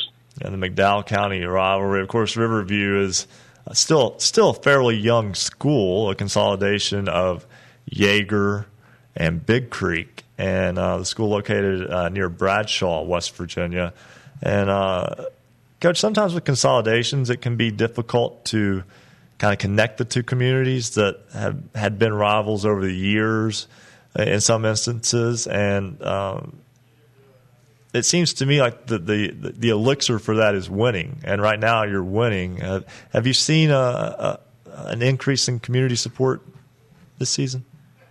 Yeah, we we, we, we have great fans in, the in the area there. Um, again, when we first came together, uh, this is now our sixth year. Um, you know, their football team had you know some um, uh, some uh, big success early, and um, you know, the Yeager and Big Creek had always been big rivals, and those first two or three years again, we kind of bonded around the football thing. You know, we we we we we, uh, we had some playoff runs, um, and now here over the last year or so, you know, the football's kind of took a step back, and you know, both basketball programs have you know stepped up, and you know that we're uh, you know uh, you know, the mind's kind of shifting because again, the, you know, with both Iaeger and Big Creek, there's always you know a football community, and you know, you know, you know, the people love the football, but uh, you know, the crowds are starting to show up now for uh, you know, uh, you know, this um, indoor sport. And, and your ball club uh, earlier in the week on uh, Wednesday lost a, a tight game at home to West Side, but you beat James Monroe last week. Um, had a close loss to a Pikeview team that's been to the state tournament. Of course, James Monroe has been a, a state tournament uh, regular over the years as well. So you're, you're get, you, you've beaten some teams that are known quantities uh, th- throughout the course of the season. And does that do those types of wins help give your team some confidence? As I mean, we're we're getting right down to the stretch run already. Absolutely, yeah, yeah. We're uh, we're um, we're in a growing phase here again. Uh, the the very first year again that we came to Riverview again that um, I, I, I had the girls at Iaeger and uh, we'd finished out that run at Iaeger with some pretty good teams. And the first year we came to Riverview that we you know had won 16 games and had made a Jaeger in the sectionals. And then all of a sudden, you know, the we just kind of hit a drought of, you know, being down a little bit. And uh, starting two years ago, again, we got a group of juniors now that's basically, you know, played for three years, and you know have have slowly made that progression, and are are learning, are gaining confidence, you know, as times went on. And uh, again, that they're wanting to play in the spring, in the summer, in the fall. You know, anytime there was a shootout or something, they're like, coach, you know, sign us up, sign us up, sign us up. And you know, as a coach, that's what you want to hear. You know, that the kids are wanting to play, and and I'm going to find somebody to take them to places all the time. Um, but um, yeah, I mean, we're we're uh, we're down here, and you know, if we look to the left, there's West Side, who's you know been you know uh, of uh, the state champions, you know, two of the last five years. Then we got Longman East, who I think is the best team in West Virginia, regardless. Then Summers County drive the road, and you know Pikeview and Bluefield and James Monroe. So again, it's hard to get any recognition with, with the people that's in our, you know, 50 mile radius. You know, because this is who it is for girls basketball. And then if you go the other way, you know, Tolsia and you know, you know, again, the, you know, there's, there's a lot of good basketball in Southern West Virginia. Yeah, a lot, a lot of good basketball as you mentioned, and can can in, lead to some very enjoyable competitive games on the floor. And uh, of course, your girls getting the win tonight over Mountain View, and uh, and then coming up uh, next week, uh, game with Van. And um, coach, we certainly wish you the best of luck throughout the remainder of the season. Good talking to you today. Yeah, thanks a lot. All right, that's Garrick Justice. He's the head coach of the Riverview Raiders girls basketball team. Sticking to the phones, we go back to uh, the phone lines. Bo Miller is the head coach of the Spring Valley girls basketball team. Bo, nice win tonight for your ball club. That's one uh, I think we needed. Uh, it was a big win for us. And tonight, Spring Valley's girls defeating Ripley, and um, the Lady Wolves now ten and five, and you know that's a program that you lost a lot of experience uh, from a year ago, and and sort of having to rely on some different girls this year, and to this point in the season, seems as though uh, they've picked up the slack and, and, and run with it pretty well. No, this is a that's a good group of girls. They uh, they play extremely hard. They're not they're not as talented as probably the groups we had in the past, but they play a lot harder than any group we've ever had. Coach Miller, you, we talked earlier this season, and, and that was one of the questions I asked you. I said, "What's the differences between the group that graduated last year and, and this team?" And you said, "I know this will be tough to believe, but they're much faster." And getting to see them in person the first time this year, it, they really are, and that's something that allows this team to really fly around and wreak havoc on on the floor against all of your opponents. Yes, we are faster. We like to. That's our game. Get it out and go, and the faster the better for us we slow down. We don't we don't play very well. So. Well, Coach, you lost a heartbreaker last night to St. Albans on a shot right at the buzzer, but able to bounce back today. That's a quick turnaround. Um, have to be happy with how your girls handled that. Well, that's big for us because we're we're still young and trying to figure things out, and we've lost two games against real quality teams in Huntington and St. Albans that we've had double digit leads going into the fourth quarter and throughout the fourth quarter, and uh, we just can't find a way to finish. And tonight we got that lead and we finished. So uh, hopefully that's a step in the right direction for us. Coach, you got a, a gauntlet of a week next week. You you open up with Huntington and then South Charleston. Both of these games on the road. How big are being able to pick up a win out of both of those? Getting ready for sectional seedings coming up uh, at the end of the month. Well, you know Huntington's one of the best teams in the state, and South Charleston is just, just as good as they are. And you know, if we could come out there with a split, that would be great. But we're going to go play it. I mean, that's that's what we do. We just go play and see how it goes. Well, Coach, always a pleasure. I know getting to renew acquaintances with Huntington. You only played them four times last year, so uh, I know. uh, another game with the uh, the Highlanders coming up. Coach, uh, thanks for joining us. I hope we get. I hope we get him four times this year too. The- hey, if you get them four times, it means you're in the state tournament. I don't think anybody would complain with that. Exactly right. All right, that's Coach Bo Miller of the Spring Valley Timberwolves girls basketball team. I think they're doing a fantastic job. By the way. Yeah, and it, it is. It was uh, when I I got a chance to go up and watch them play uh, before the turn of the new year. Uh, it was the first chance I got a ch- to watch them, and you think of everything they lost. You lose Sarah Kelly, um, Cass Lemons, Maddie Morris. Uh, just to name a few, and then it's it's one of the things that uh, he said. This team's faster. And There's no way. Yeah, they are. That that's a Division One basketball player, a Division One volleyball player, and uh, another uh, collegiate basketball player. Yeah, and it's uh, you, you take all of that away, and it's just it's it's hard to think that it's it's possible that that all that was lost that this team is still that talented that they have this year with a lot of youth. Uh, Carly Alderman, the senior that leads the way, Alex Petrie also leading the way, but uh, the uh, the Vaughn twins, the, they they're uh, they're fabulous on the court at the guard positions, and then uh, they, just they like to get after the basketball and, and fly around. So uh, definitely going to be an interesting run for this uh, Timberwolves team. See how much uh, leadership they can have down the final push. We've got to step aside, take a break. When we come back, we'll talk with our resident referee, Bo Anderson. We'll talk with Rick Kozlowski of the Martinsburg Journal. Make it another phone call in there as well as Basketball Friday Night in West Virginia continues on the Fast Break Sports Network. Basketball Friday night in West Virginia will return in two minutes on the Fast Break Sports Network.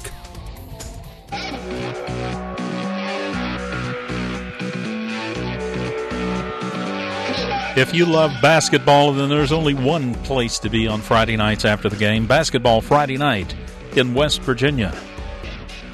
Join us online. Vote in this week's poll. You've got about 15 minutes left. You've got till 11:45 tonight. We're going to share the voting results with you. The question is, what's the most all-around competitive region in West Virginia high school basketball, boys and girls, this season? Vote for Region 1 through Region 4. Go to basketballnight.com to vote in the poll. You'll see the poll on the right-hand side of the page. Again, you got till 11:45 tonight to vote. Basketball Friday night, West Virginia's high school basketball voice. Also, something we wanted to mention to you that is brand new. In case you want to go back and listen to Basketball Friday night again and again and again and again, you can do that because you can find us on Apple iTunes in the iTunes Store. You can search in the iTunes Store by going to Basketball Friday Night in West Virginia, and subscribing is free. Podcasts are also available directly on our website below the YouTube video player for each show. Once again, Basketball Friday Night in West Virginia. Search for that in the iTunes Store, and subscribing is completely free. Big shout out to all our new Twitter followers following us on Twitter at hoops underscore roundup at hoops underscore roundup. Ryan Jones at CR Jones WV. William Richards, Pusha C, Cole Lambert 53, J. Mark Gladwell, Travis Martin, Haley Butcher, and Jody Basil. Thanks so much for following us here at Basketball Friday Night in West Virginia at hoops underscore roundup. At hoops underscore roundup.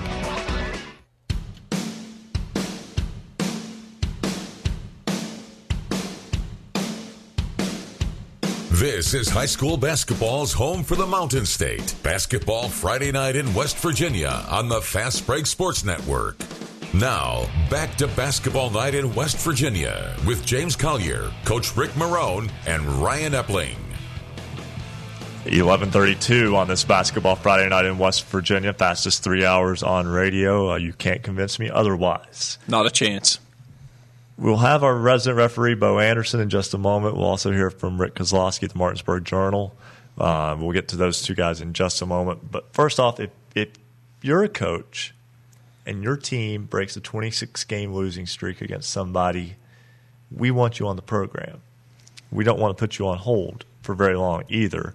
Evan Faulkner is the head coach of the Ripley Vikings. They knock off George Washington tonight on the road, and coach uh, a good, a very good win for your program tonight.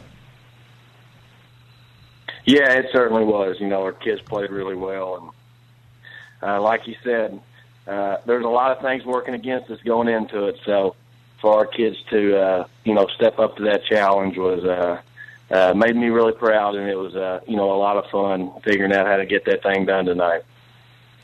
13 and 2 now on the season, and, and this is something that I talked about with, with Brian Johnson a little bit earlier. Even when you beat uh, an upper level Kanawha Valley team at home, you can still fly under the radar. But when you go do that on the road, uh, you're going to be getting quite a bit of publicity in the in, in, the Charleston papers, and those tend to get around the state a little bit. Tonight, did that make that? Looking back on it now, did that make that win tonight maybe more important in that it gets the word of your team out there? Well, I don't know if that's so important, but you know, with the tradition that GW has, and uh, you know, the job that Coach Green and his staff does down there, and and the difficulty that that they pose to to play in that gym and then and in that environment, uh, you know, that's what makes it that's what makes it a good win. Uh, um, and again, for our kids to be able to do it and, in a situation where we hadn't had a lot of success against that team, um, you know, that's again, that's what makes it satisfying. I, I, I'm just happy for our kids. We we uh, we try to be as honest as we can with them, and and uh, we talk all the time about, you know, if, if you're going to be different, if you're going to, um, you know, leave a legacy, so to speak, you got to do things that haven't been done in a long time. You got to be different than the other teams. So uh, just really, really pleased and, and proud of our team for, for going down there and, and making enough plays to win it. Coach, you, you talk about your success, 13 and 2 this season, and you look through your stats. Chase Johnson averaging a double double each night, 18 points, 10 rebounds. Lake Lake or Luke Leahy, excuse me, averaging 16 and a half, 9 rebounds. But these guys are shooting 73% and 68% respectively from the field maybe if you move them a little bit closer, you might be able to shoot a little better. No kid, no kidding aside. What is it about these two guys that are, have been so deadly from the field this year?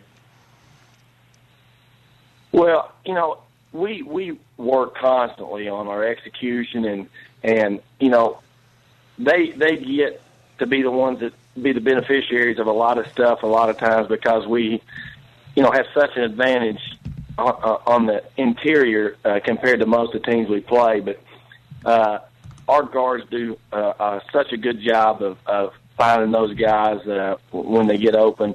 Uh, Chase and Luke have, have such a better understanding of positioning and and and how to keep that position, and uh, uh, they do a, a really good job of, of catching it where we want to catch it, and and doing their dirty work early is, is is what we call it. You know, when they catch it, you, your job's already done. Now you just got to lay it in the basket. So and, and you know what makes those numbers even more surprising is uh, teams game plan around those two guys, Chase and Luke. I mean, they face double teams and triple teams every single night. So uh, for for them to be that efficient is is key to us being successful because obviously we want to try to use those guys as much as we can um, uh, with with their size advantage again. So uh, they're just doing a nice job, and and it's a credit to the work that they put in and and their uh, progress and, and uh, improvement with their toughness and, and their skills. So, uh, really proud of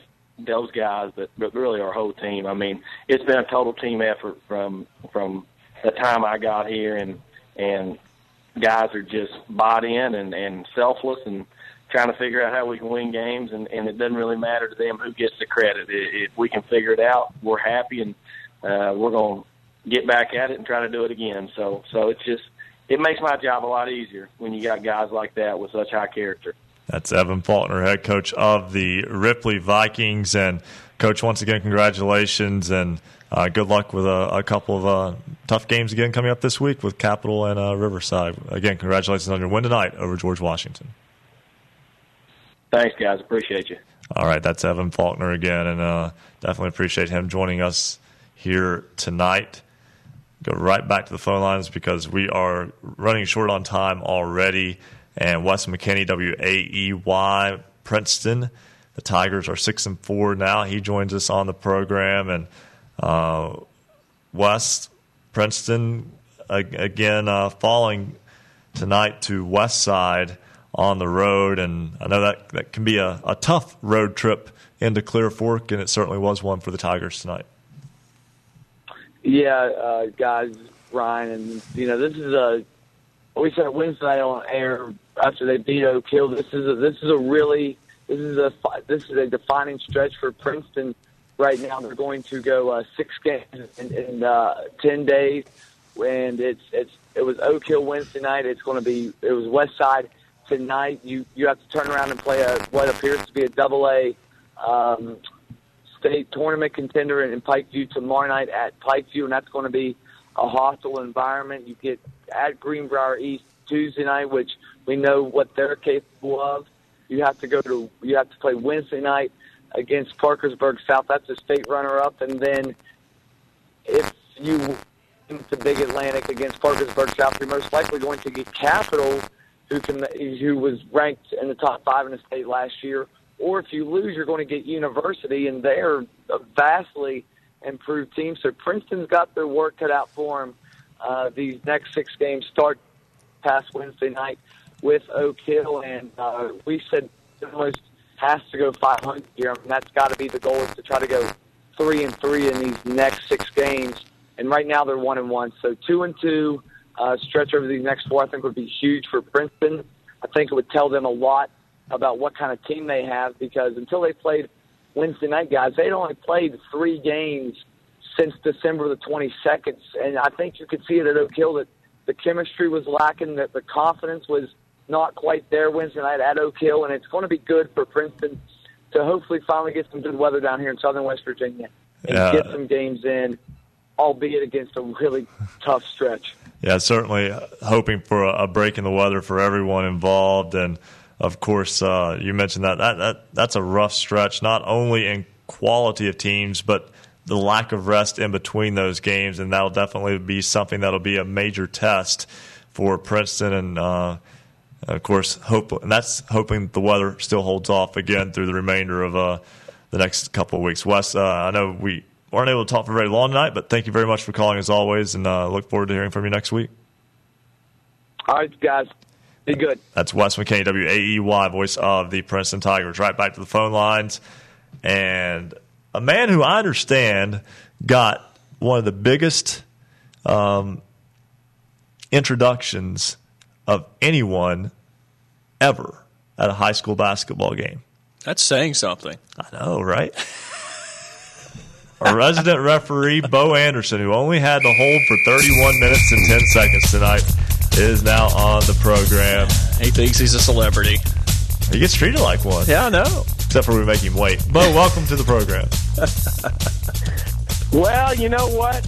Uh, I was about ready to chase that Fred Dameron around the gym last night, and uh, you know, uh, I knew something was coming, but I didn't exactly know what it was. And uh, on the second note, uh, I, I was kind of afraid he was going to, instead of introducing me as as the resident referee, is the famous guy for being on hold all the time. but uh, you know, I, I don't know what to do with that guy, but I'm going to think of something. Well, I guess you can eventually just toss him out of the gym for whatever reason. I'm sure you can find one. But um, question tonight: This is something that, that I saw in a college game, but and I know rules were different, but this is something that can very easily happen in a high school game as well. Situation we're talking about. Let's say let, let's hypothetically talk tie ball game. Um, both teams out of timeouts.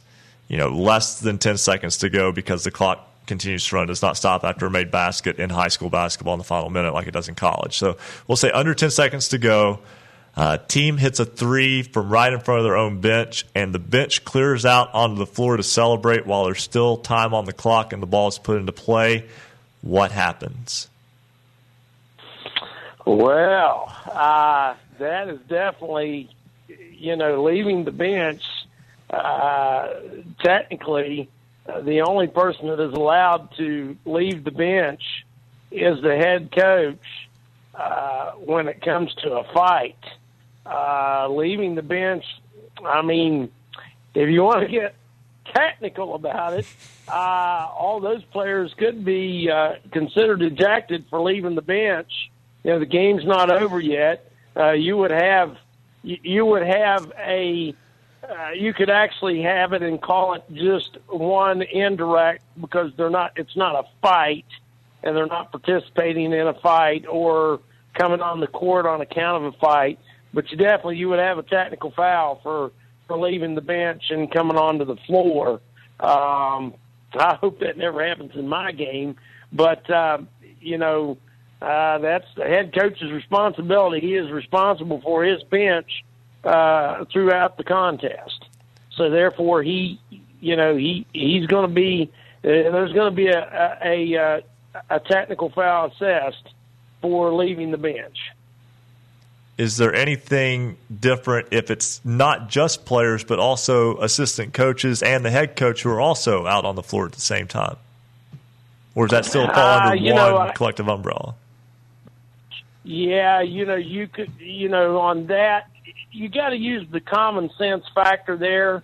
The common sense factor says, you know, you're you're going to have a, a technical foul, obviously, for you know the leaving the bench to celebrate, uh, and hopefully, um, you know that you know that will sacrifice uh, what they've done wrong. Um, I'm not sure why you would leave the bench that soon before the horn goes off, but uh, you know I understand that, especially high school kids, they get excited about things, and uh, you know sometimes it carries over into something that happens that's not so good. But but you would you would have a technical. Um, you know, you would you would have one at least they're not leaving for a fight, but you would still have a technical foul there. All right, so uh, that, I think that answers my question perfectly because I, I was curious. I thought it would be one technical that would be collective instead of individual. Because if you were popping individual technical fouls there, you'd be there all night trying to shoot free throws. But uh, nonetheless, uh, Bo, uh, we always appreciate you uh, talking with us. And again, we had so many buzzer beaters in West Virginia here over the past just couple of weeks. Fortunately, we haven't had any situations like this, and hopefully, we don't.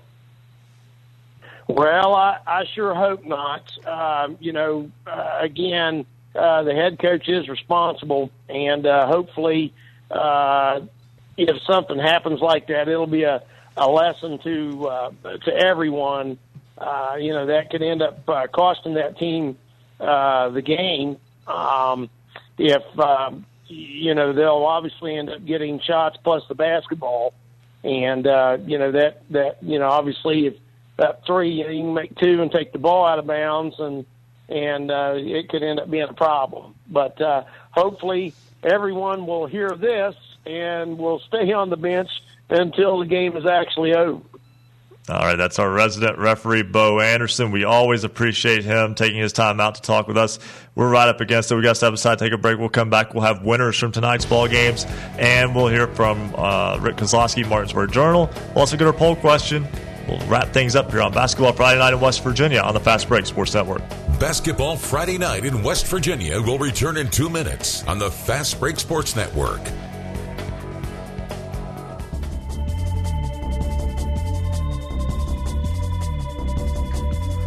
Special thanks tonight to all of our affiliates, including our newest affiliate, Talk 92.5, WTHM LP, Ravenswood.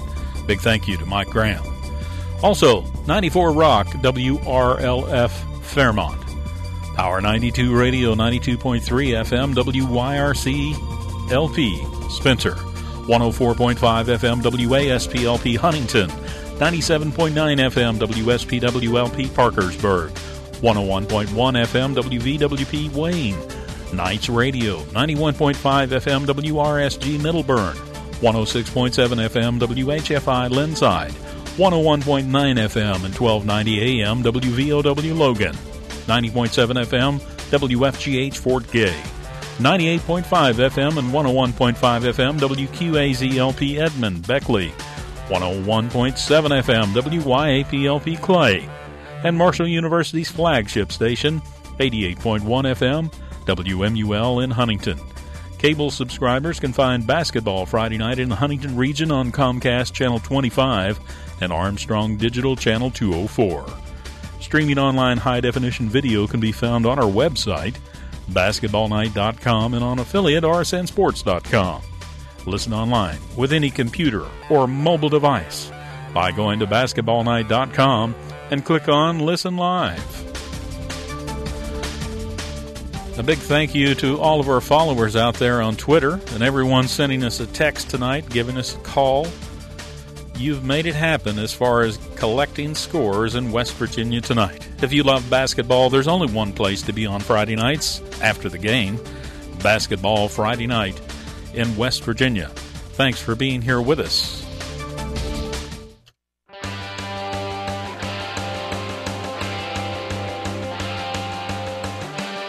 Celebrating high school basketball around the Mountain State, you're listening to Basketball Friday Night in West Virginia on the Fast Break Sports Network. Now, back to your hosts, James Collier, Coach Rick Marone, and Ryan Epling. 1148 on this Basketball Friday Night in West Virginia. We'll get back to the phone lines and Rick Kozlowski in just a moment. But first, let's get a final check of the basketballnight.com scoreboard.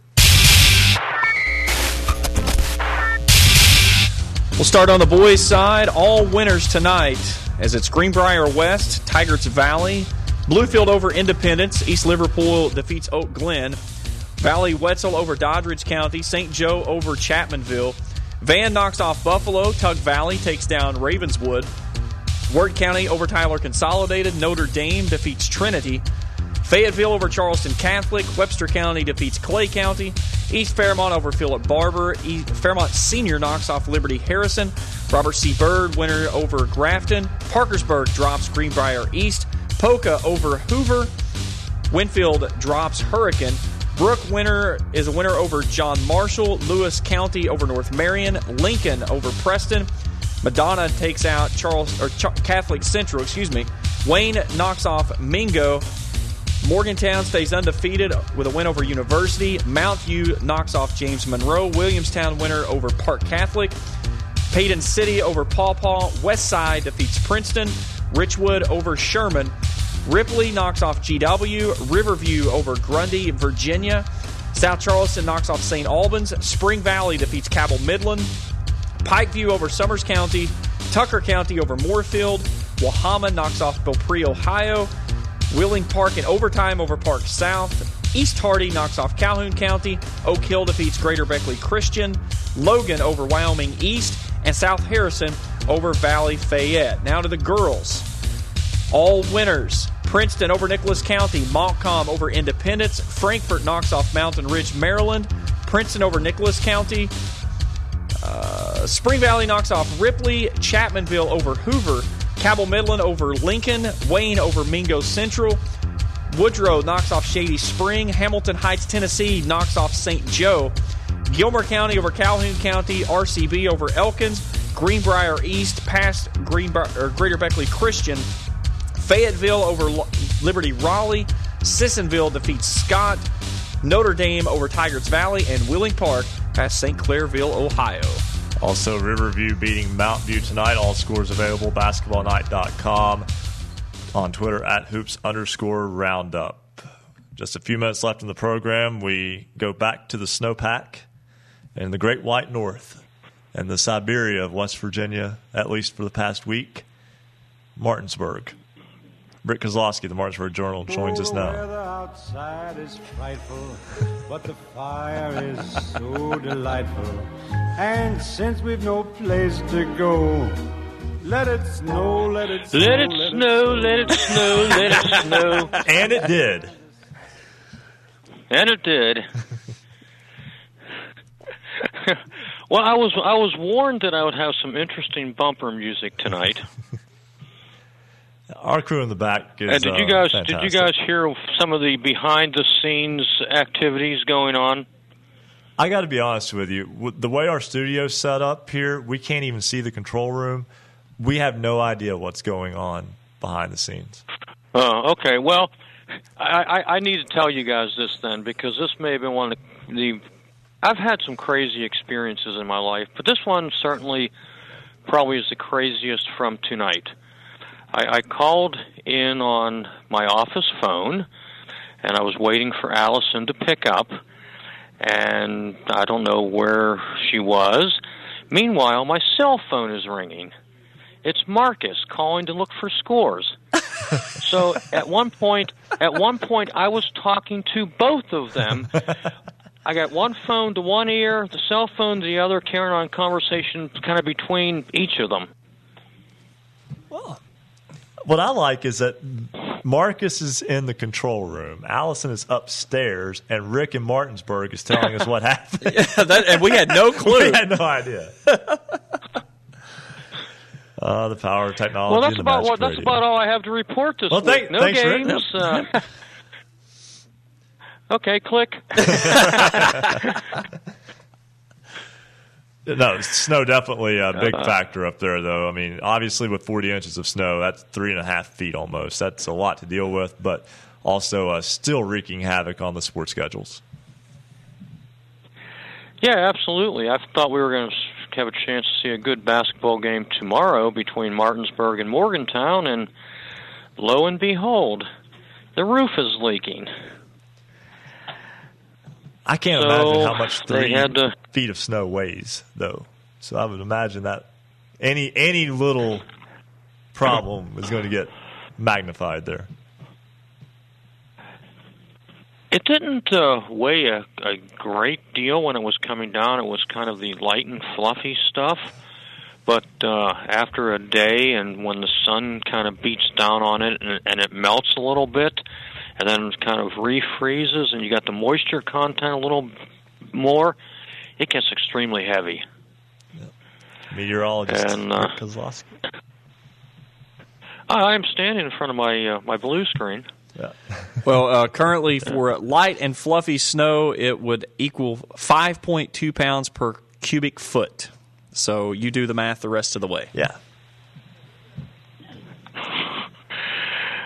Uh, da, da, da, my calculator just broke.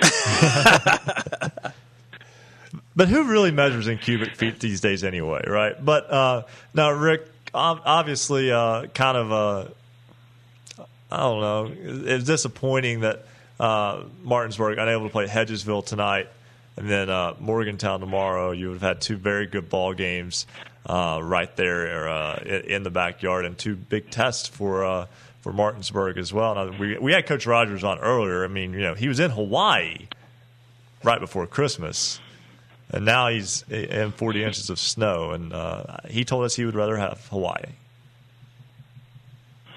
Well, I before Christmas I was in uh, Florida, and I'd rather have Florida right now too. So we're on the same uh, we're on the same page. Rick, I know. But yeah, there there were you know scheduled to be a couple you know good games tonight and tomorrow, and unfortunately, know I guess that's the way the uh, the snowfall you know occurs. Yeah, well, uh, Rick, uh, we are running short on time. We've got to we've got to go. That's Rick Kozlowski, Martinsburg Journal. We usually have more substance to talk about other than snow. That's but basically when when that's all they've had to deal with all week. That's all we've had. Marcus, poll question time. That surprised him. What's up, guys? It's actually Alec. Oh, Alec. Oh, a new guy. see, I we can't see you. That's the problem. It's, Alex. it's all right. I mean, but regardless, with all the snow that's been happening, obviously we've been wondering about the cancellation of games, maybe with classes in school. So, what should be the no school policy across the state in terms of games? No school, no play, or do the counties decide? You can go to basketballnight.com. That poll question is live now until 11:45. Do you have the results from last week's poll question? As Marcus begins to scramble and Alec Uh, lays the I- I- I- microphone down and says, "No, I do not." I think that's a, that's a mic drop walk off right there. Yeah. All right. Don't we're not worried about that. Not not a problem. James, anything sticks out to you tonight? No, just nice to get uh, games back in action, uh, start to get some normalcy once again uh, back in the state. But uh, hopefully uh, it'll stay that way. But we know there's potential of weather coming uh, starting uh, once we get into the month of February, which, oh my goodness, is Monday. It's hard to believe we're already a month through the, the uh, 2016 calendar year. And we've crossed the halfway point of shows for the year as well. Just got seven more to go um, as we get through the girls basketball tournament and the boys basketball tournament. The last Friday, semifinal Friday for boys basketball is our final Friday. So we've still got about seven more shows to go. And let's hope that uh, we don't have any more state of emergencies declared and we don't have to deal with that anymore for the rest of the winter. For everyone involved here at Basketball Friday Night in West Virginia, those behind the scenes, for Rick Marone and James Collier, I'm Ryan Epling. Thanks for listening. We'll be back next week, 9 to midnight, on the Fast Break Sports Network.